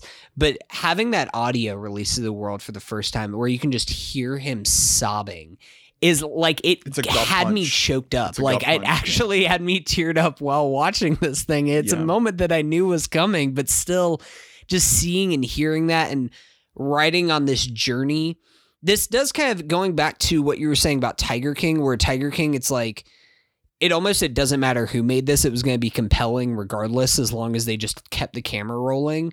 Jason Hehir, because he is somebody who has put together several, in my opinion, great sports documentaries before. He knows how to run the show. He knows what he's doing. He knows how to edit this thing.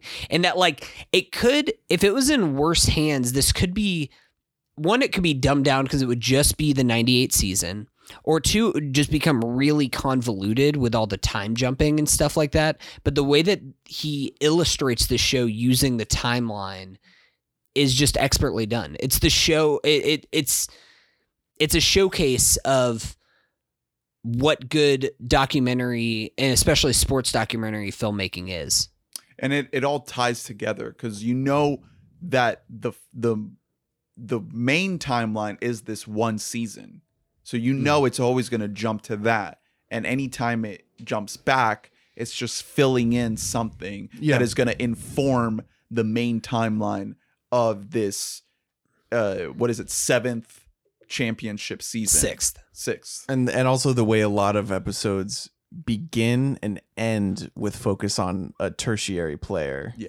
But the meat of every episode is still Jordan. yeah. That's another smart uh, and the, structure the move. interview footage like that's what this whole thing is sort of built around. Like he was waiting to sign off on it and then he shot all these new interviews and he looks like shit he looks like bloated Smoking drunk like- fuck 20 cigars a day, 20 giant cigars a day. but you see the weight of an entire lifetime of fame and success on this guy in his giant Hmm. billion dollar mansion and it it's an entire story told right there and it's almost this tragic at some points it's a horrific story but it's also this tragic tale of like how fame breaks you yeah. and and and the chaos it leaves in your life Yeah, I mean, it's it's unbelievable. I mean, just somebody it a showcase of like would you do anything to be the best and what is the cost of that? Like Exactly. it really is the ultimate kind of be careful what you wish for story. but it's and not even if they of- don't but it's not a story of regret No, it's not. Because I mean, he's still happy with where he's at, and I mean, now he's the owner of the Charlotte Hornets. He's been historically a bad owner, but hey, the Charlotte's actually Charlotte Hornets actually look promising this year. So maybe 2020s is the year Jordan is back. Maybe. We'll see. No. Well, we'll see. Probably not. Probably Back not. on the hey. court.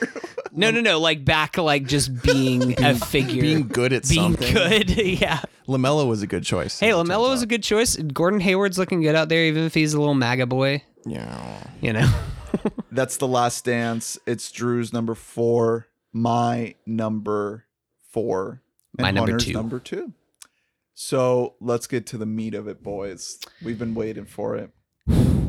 Well, Drew, I know what your number one is. It's the same as mine. Yeah. So, why don't we do yours first? Well, yeah, Ernest? because well, that technically that's how we have to do it. Because my number one is I may destroy you, and then we have to wait until my number one is go. you may destroy me. Shut up. with your pick. So of Ernie, I may destroy you. Ernie, what's your number one? Better Call Saul. Mm-hmm. yeah, knew it. Um, guys, watch this show at some point. It's on my list of shows to watch, but while trying to binge things, I was like, I can't make it through four seasons in a week. I I'm at a point right now. I'm excited for the sixth season, which is slated to be the final season. This has the potential to be better than Breaking Bad. Whoa. Like Vince Gilligan and crew are just peak shit. Absolutely peak level of fucking TV storytelling. And it was a slow burn. This was not a show that started how Breaking Bad started, where the pilot is just a fucking bullet out of a gun barrel to your face. Yeah. That's not what this was. This was a very, very slow, deliberate burn. And now, in its fifth season, is the best show on television because of the the groundwork laid before it in all the previous seasons and the amount of weight that is hanging over this story and these characters. Absolutely incredible shit. And they throw a curveball at you. They throw a brand new character in this season. Tony Dalton playing Lalo. Fucking out of nowhere, this guy comes in and fucks shit up. And it's incredible. It's it's it's absolutely incredible television, guys. I I can't I don't I don't know what to tell you. I mean, we're about to talk about a show that's also amazing, but this is as good as it gets. And So- I can't like believe shit. I can't believe that I am genuinely considering it to be better than one of the best shows ever made. Mm. But it's also because it it ties into that story and it's building off of your Mhm. connection to that story and those characters. But this is also telling a new story with new characters and you're connecting to plot lines and character arcs that you don't see in the original show that you don't see in Breaking Bad. And that's why they're so impactful because you're like, what is going to happen to this person? Mhm. They're never mentioned in the original show. Yeah. Like, where does she go? we don't know. Mm. And it's absolutely riveting. Absolutely riveting. There are entire episodes that are so perfectly crafted in terms of shot composition, performances, writing, everything. It is just peak, peak shit. It's so good. So good. I know. I, I I'm gonna try to watch this show before the last season. I got into Breaking Bad late. I got into that like season three or I think I watched season four live. So maybe I can get around to watching the final season live. I, I, I absolutely. I'm gonna love have it. to do some serious mending of my attention span before I get into Better Call Saul. I'll be honest with you. That's the barrier. It truly is. It's not, but it's not that. It, it's not that big of an ask. I mean, the beginning of Breaking Bad is pretty goddamn slow. I started doing a rewatch Yeah, pretty it- early. I had a better and it's- attention span in high school than Yeah. yeah. right now. They- I'm- my brain's show- broken, guys. I'm not this show, joking. this show is slow, but once you you feel those wheels turning, it it gets you going, man. It is so so good, and you know, not every episode is going to be the most riveting shit, but as soon as you start to get into these later seasons, it is as good as it gets. Mm. Trust me. That's Better Call Saul. That's my favorite show of the year. Let's talk about I may destroy you. you- Um, which you- is the in addition to being like you know among the best shows of year this is like the show of the year Mhm. yeah. this is the show that is the year this is the show that is now and is so uh so unbelievably qualified to represent the current moment in history outside of covid of course but Well, and I mean, it has. There's so many ideas in this show. Of course, Michaela Coel wrote, starred, co-directed, created is like the centerpiece of this show, and it's dealing with the female experience. It's dealing with the black experience. It's dealing with kind of being in this social media age and kind of being obsessed with this need for attention and need for praise something that like we feel that little endorphin rush every time that we get a like on one of our tweets from somebody who we don't follow or something like that like it is tapping into all of these different ideas but it never gets too bogged down in the ideas to take away from the central story Yeah. the central story is just about this one woman who is trying to just write her write a book like write her story pretty it's a, much It's, it's a, yeah, it's a show about rape. yeah It's it's about rape. It's about a woman who is raped and how she deals with it. But also, it's an extremely intersectional show. It's about how rape intersects with race, uh, how it intersects with technology, uh, you know, how it intersects with class and sex. Uh, like that is the central, like that's the driving force behind each individual conflict in the show. It's a it's an extremely rich text Yeah. that you can you can get a lot out of it. There's not one thing that this show is about. You No. can you can take Mhm. away a lot of different things from it and it's not the thing that the show is it's about. well and i think it, this is a, a compliment to the show that you would think that we should be beyond complimenting shows for this but i think one of the biggest reasons that the shows work so well the shows the show works so well is because michaela coel as arabella is not afraid to write herself as unbelievably flawed yeah, she- for she makes- of the show. yeah, she makes a ton of mistakes throughout this entire show.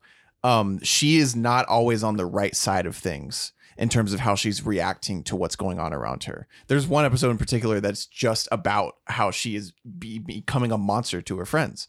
Um, and that like I said, we should be beyond the the need to compliment that, but a lot of lesser shows or movies about a subject like this would make the main character a Pollyanna who it's just to like to fucking force feed the idea to the audience that she doesn't deserve this. And this show is smarter than that, and it's for people smarter than that. It's for people that know that even if she's so flawed, she still doesn't deserve it because who the fuck does? Nobody does. Well, you're you're touching on my biggest takeaway from this show. And like I said, you can take there's a lot of things you can take away from it because it's incredibly rich text and depending on your own experiences and and how you feel when you're watching this show, you're gonna certain things are gonna jump out at you. But at least for me, and especially the final episode, the biggest takeaway for me was that this is a show that is challenging stories in general and what Mhm. we expect from stories and specifically archetypes in stories. Mhm. Think about um the Small Axe movie Mangrove. Yeah. Phenomenal movie. Mm-hmm. The cop in that movie is an archetype. Yeah, he's I s- just shitty. As soon as you kn- see that guy, you know exactly what kind of character that is going to be Mhm. because that is an archetype. It is informed by all of these other stories what kind of character that's going to be. And that actor, he's doing a good job, but he doesn't have to really put that much effort into that performance because as an audience member, we, We know- already yeah, have we an know understanding of what that kind of guy he's going to be. This show challenges our understanding of every character archetype Yeah. and everything that we are bringing into a story based on other And- stories. he- frankly, I think that a big part of why is because of the experience that Michaela Coel must have had throughout her acting career. Because in addition to being a black woman, which already is incredibly pigeonholing in terms of which roles you get, she has a really, really severe look to her. Like she has a fascinating, like a runway model style Yeah. severe face. Um, beautiful though. Well, yeah, totally, but just like very, very, like very striking in a way that you would get you typecast even more than just being a black woman, which is such like that's such a uh, a hampering factor in terms of like getting cast in varied roles. But she shows up for like one second in a Black Mirror episode, and I remembered her face so distinctly from that because you're looking at her, she's like the kiosk lady at an airport, and you're like, oh my god, what the fuck is going? yeah, like, who is she? yeah that is somebody right there um so she had to she took it upon herself to craft an entire show that is about defying typecasting and type uh charactering I mean, along with that, just her. uh There is, I, I getting back to or getting to what you were saying about um challenging archetypes. This is also a show that's challenging what your idea is of the perfect ending, which is most beautifully illustrated in that final episode. Which I don't want to spoil because I think this is a must watch for literally any person who's breathing right now to watch this show. It's on HBO. It's on HBO Max right now. But kind of investigating like what what is the most realistic ending that you want out of any kind of trauma that you experience? And i think that they do that so well. Going back going to uh, michaela coel and her look there is a bunch of comedy in this show for how dark it gets at a lot of times a lot of it is in her performance and in her face acting. Like where she'll just be like walking around and she just goes like crazy eyed and stuff like She's- that that she's works really funny. unbelievably well. Yeah and also like you can't make a show like this like we were talking about alex garland lacking in the emotional intelligence department. You can't make a show like this without crazy emotional intelligence levels. And this mm-hmm. show like rings so true in certain moments while still being really heightened and like elastic in the way that almost Yeah. like a PEN15 is where like the, we can have horror and comedy you know within a minute of each other.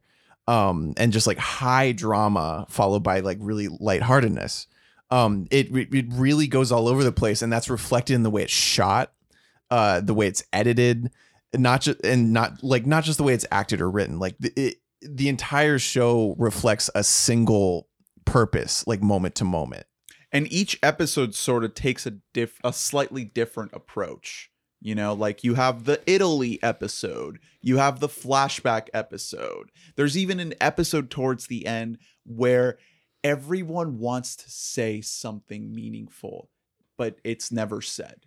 Mhm. that's that's what encapsulates the episode is like there's always something big that goes left unsaid. And and she still manages to have that like episodic approach to the show nowadays when like you know you just something like the queen's gambit that's like just this seven hour eight hour movie or whatever that's like the norm now. And this is kind of that too you know uh 12 30 minute episodes that tell one long story but it feels like it's still episodic to an extent where Oh, each 100%. episode just has a single idea in mind. Yes I think also another credit to that is aside from Michaela Coel who plays the titular Arabella, um, the two people who play Terry and Kwame are yeah so important, especially um, I'm gonna butcher this guy's name, but the guy who plays Kwame, uh, Paapa Essiedu. I'm not Yeah. sure. I might have just butchered right. his name, but um, he is unbelievable. Like his story is so good in capturing what the gay experience is like, um, and kind of especially the dismissive nature that people often have, like when it comes to rape or when it comes to just kind of the whole idea of like if you're a man you're just you're wanting to have sex. So like you know you kind of get what's coming to you. Like that's the outlook that so many people have towards his character and it's so dismissive of somebody and how they feel Yeah, it's, I mean, it's like I said, the show it's it's- a, it's an intersectional show like that. That there's a whole episode plus because it flows into other episodes, but it's dedicated to the intersection of rape and sexuality and how like that the experience is even wi- drastically different just if you're a gay man versus being a woman. Mhm. Like it's it's so well handled, and it never feels like it's shoving anything down your throat. It never feels like it it, it never feels like it's not just a really good show. like you can't stop watching it.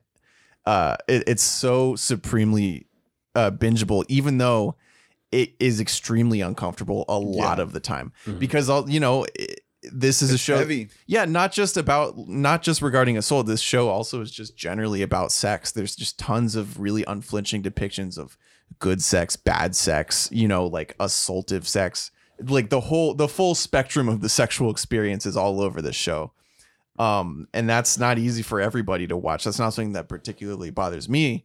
Uh luckily, but it's I I just felt lucky to be able to watch something that seemed interested in portraying things that aren't often portrayed. I never thought it, it was excessive. I always No. thought those Mm-mm. moments of of you know sex or or or kind of more it, it's not it's not tantalizing. It's it's explicit, but it always serves the story. It always Oh, has of a course. Yeah, it's kind of like one of those things, and I know uh, Sam Miller um, either solely directed or co-directed, along with Michaela Coel, all of the episodes for the season.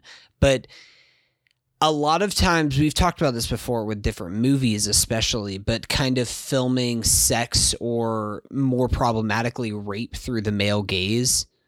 And this show never depicts that in any way. It does not shy away from the horrific nature of what is happening to these people. Another one of my favorite episodes is uh with a guy um I, I can't remember his name. Um, I don't want to spoil exactly what happens in the episode, but it's a different type of rape.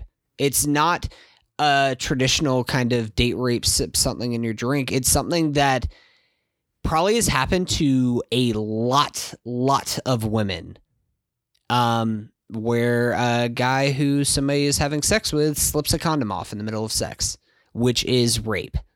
And grappling with that and kind of the way that you will go through these mental gymnastics with yourself, especially like how victims will try to coerce themselves into thinking like, okay, that wasn't anything that wrong, you know, okay, yeah, whatever, and like talk themselves away from it because that's what society has told them to do. And this show just says no. No, like this is wrong. We need to call out every person who is out here.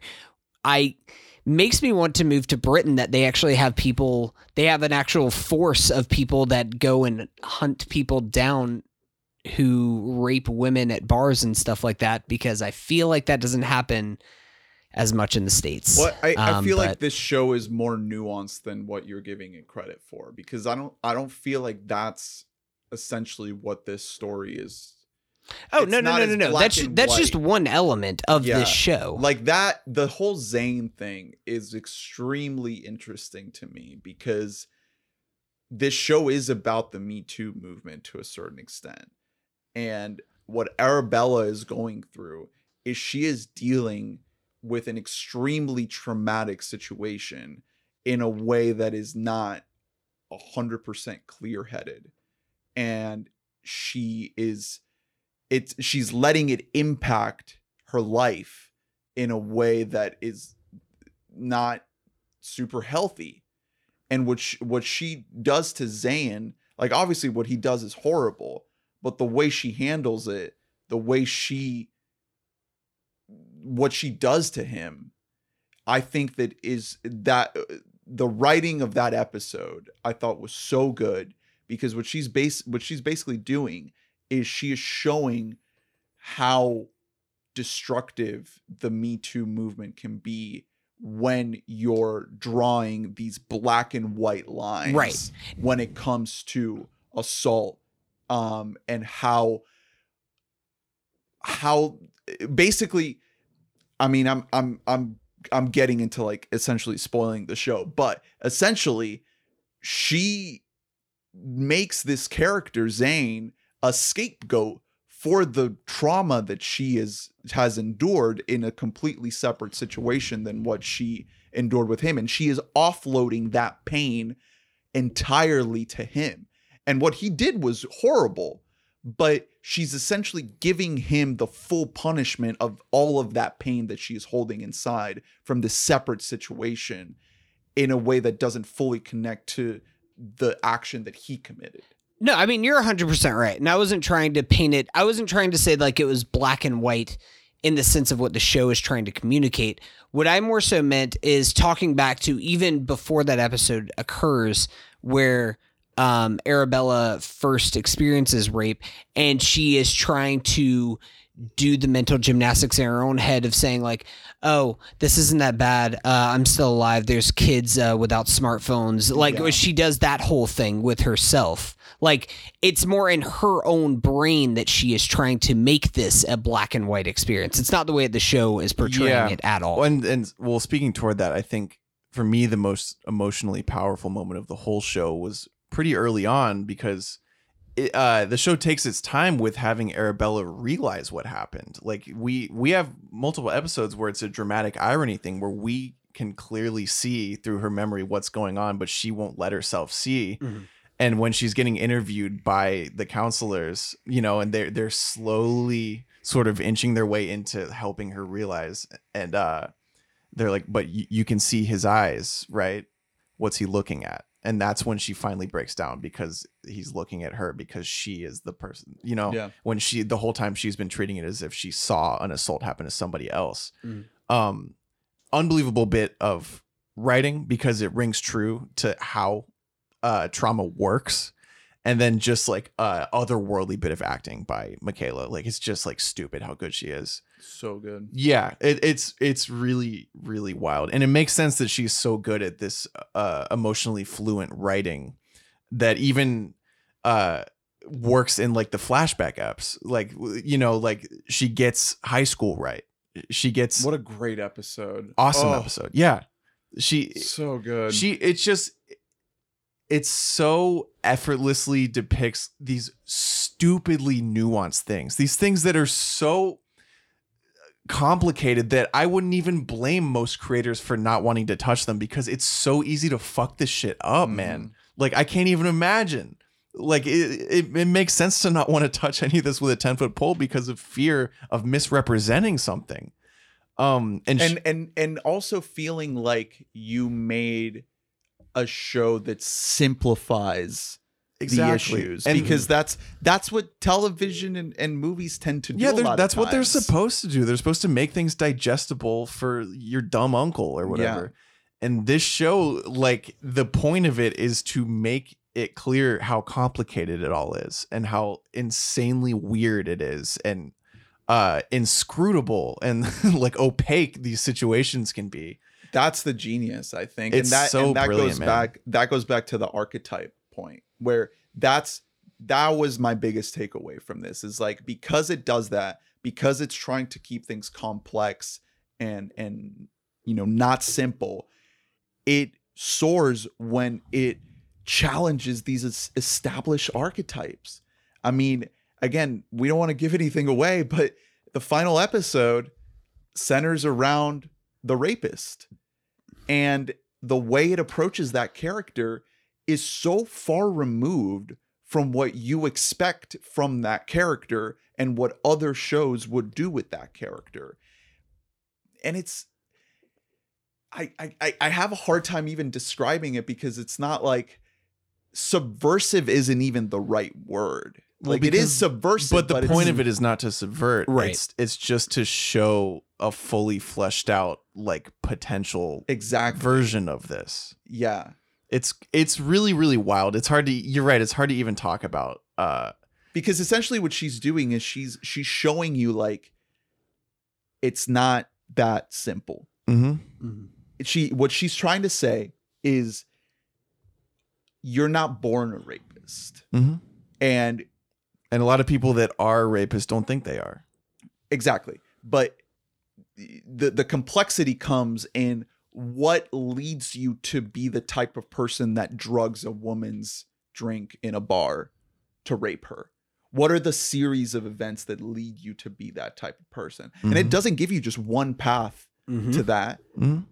and it also it doesn't answer the question in any definitive way but it it it it makes you think about these things and it makes you think like how complex it is yeah and to to to to even fathom that like the rapist is a a person Mhm. not some amorphous monster. It's not a guy in a ski mask. Right. It's a dude. And yeah, and like earlier in the season, it does that same trick, that same like magic trick with uh like what leads to a young girl uh lying about being raped, you know, and the nuance within that when like she was in a she was uh taken advantage of like in that episode just not in the way that she said you know like it the, the levels to this show are it's it's hard to It's deep. she she made the show and it's hard to even talk about the show without like stepping in a million minefields yeah.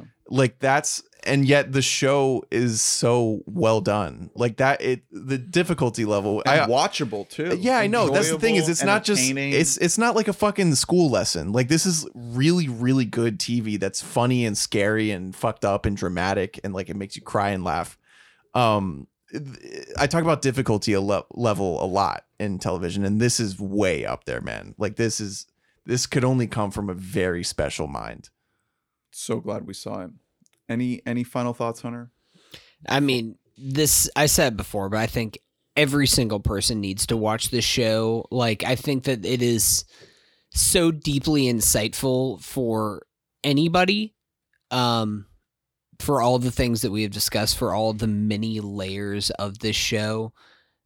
And I mean, aside from even the story itself, like the craft in this thing is unbelievable. It's so well done.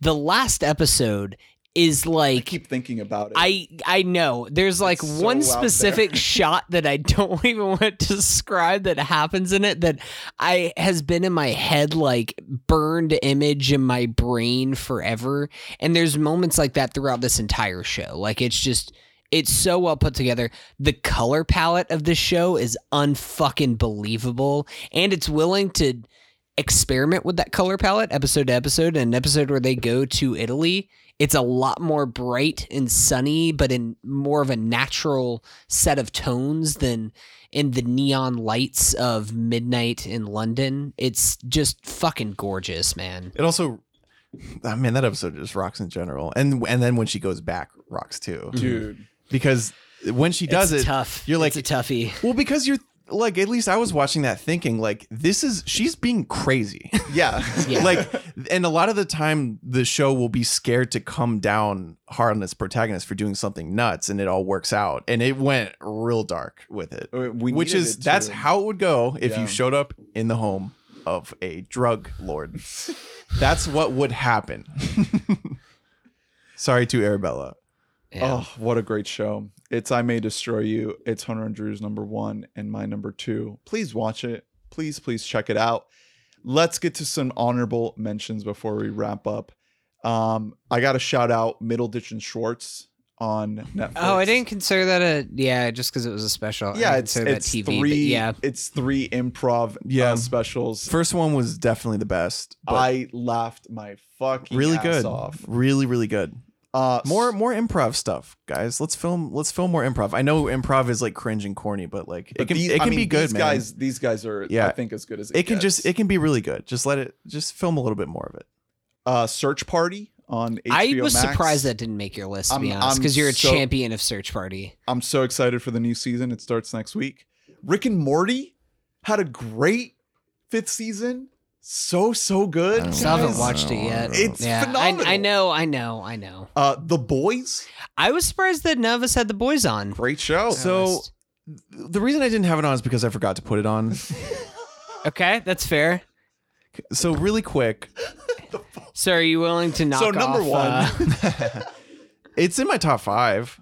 oh, okay, The Boys it was, it's number Yeah, it's number eleven on my show. list. It just missed the cut. Yeah, the boys is Really a like phenom. the boys is is what I So want out of Beef House gets knocked out. oh no, never mind. no, the the boys is what I want out of just like popcorn schlocky entertainment. It's great. Like it's just it's just good to watch, man. Yeah. I love the show. Mando, the Mandalorian. Really glad to not see that on y'all's lists. fun, fun shit. Uh, Yeah. thrilling, exciting TV every week. It's really, it's really fucking well done. It's in my, it's, I think I have it at number sixteen right on on my list. Um, It's a great show. Industry on HBO, I thought was really, really I, good. I still got to get into it. very that. watchable, very fun, great soundtrack, great performances. Ramy on Hulu season two gave us another great season. Mahershala uh, up Mhm. in there. Mm. Um, Normal People, I just watched right under the wire here. It didn't make my list. Uh, this is a softcore porno just sitting right there on Hulu and nobody is talking about it.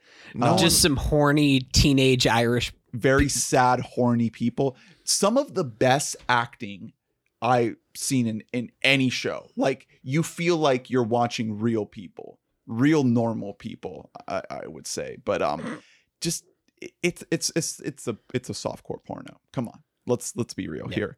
The Good Place. Yep. Rest in peace. Didn't- Yeah. I didn't R.I.P. finish That, it. that was another one. The second half of the season was great.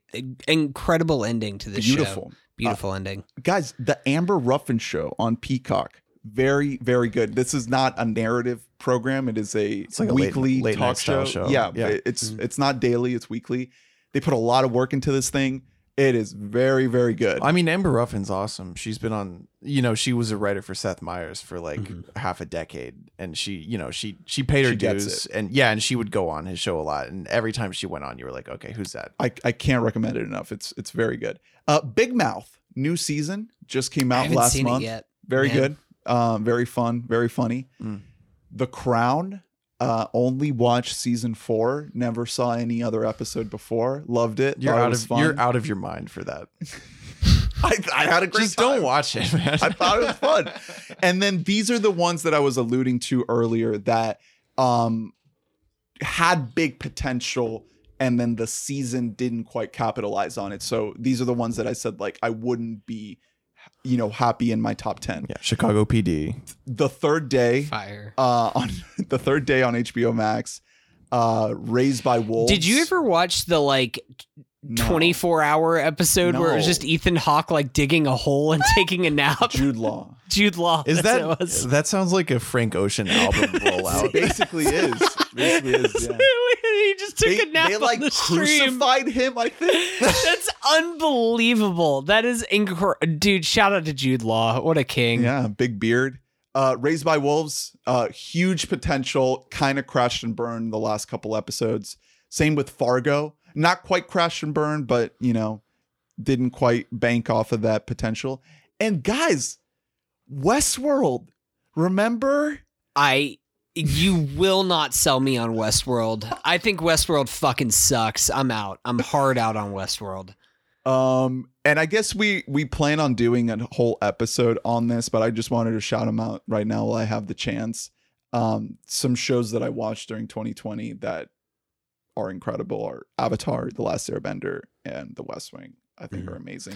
Also, so this is why I, I- wanted to include shows. in Yeah, our- we'll- we'll top include shows in our top list 10 because I got a couple shows that I need to talk about. Kitchen Confidential. also this is not Um, te- this is not technically a television show, but it will be.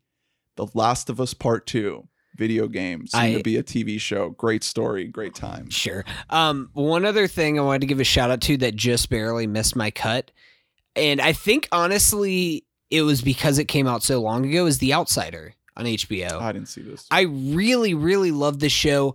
The first half of it is definitely better than the second half. Uh, much like most Stephen King books, it has like the most awesome fucking premise and setup that you've ever seen in your life, and then the actual conclusion, the third act of the story, doesn't entirely come together. But I still think there's a lot to love in the show. I still would definitely recommend Mm. it to people. Um, the only other thing I want to shout out is Alex Trebek's final season of Jeopardy. Yeah. Um, in which he truly did go out like just as gracefully as he came in. Like he, fucking he- goat, man. Yeah, he really he didn't falter nearly as much as you would think of a man with stage four fucking cancer. He Yeah. ju- he still went Have into you- work and he still did fucking. Have you shows. watched any of the new episodes with Ken yet? No, no. I haven't seen him yet either. I have uh, I have them recorded. Aaron I Rodgers some is going them, to guest host.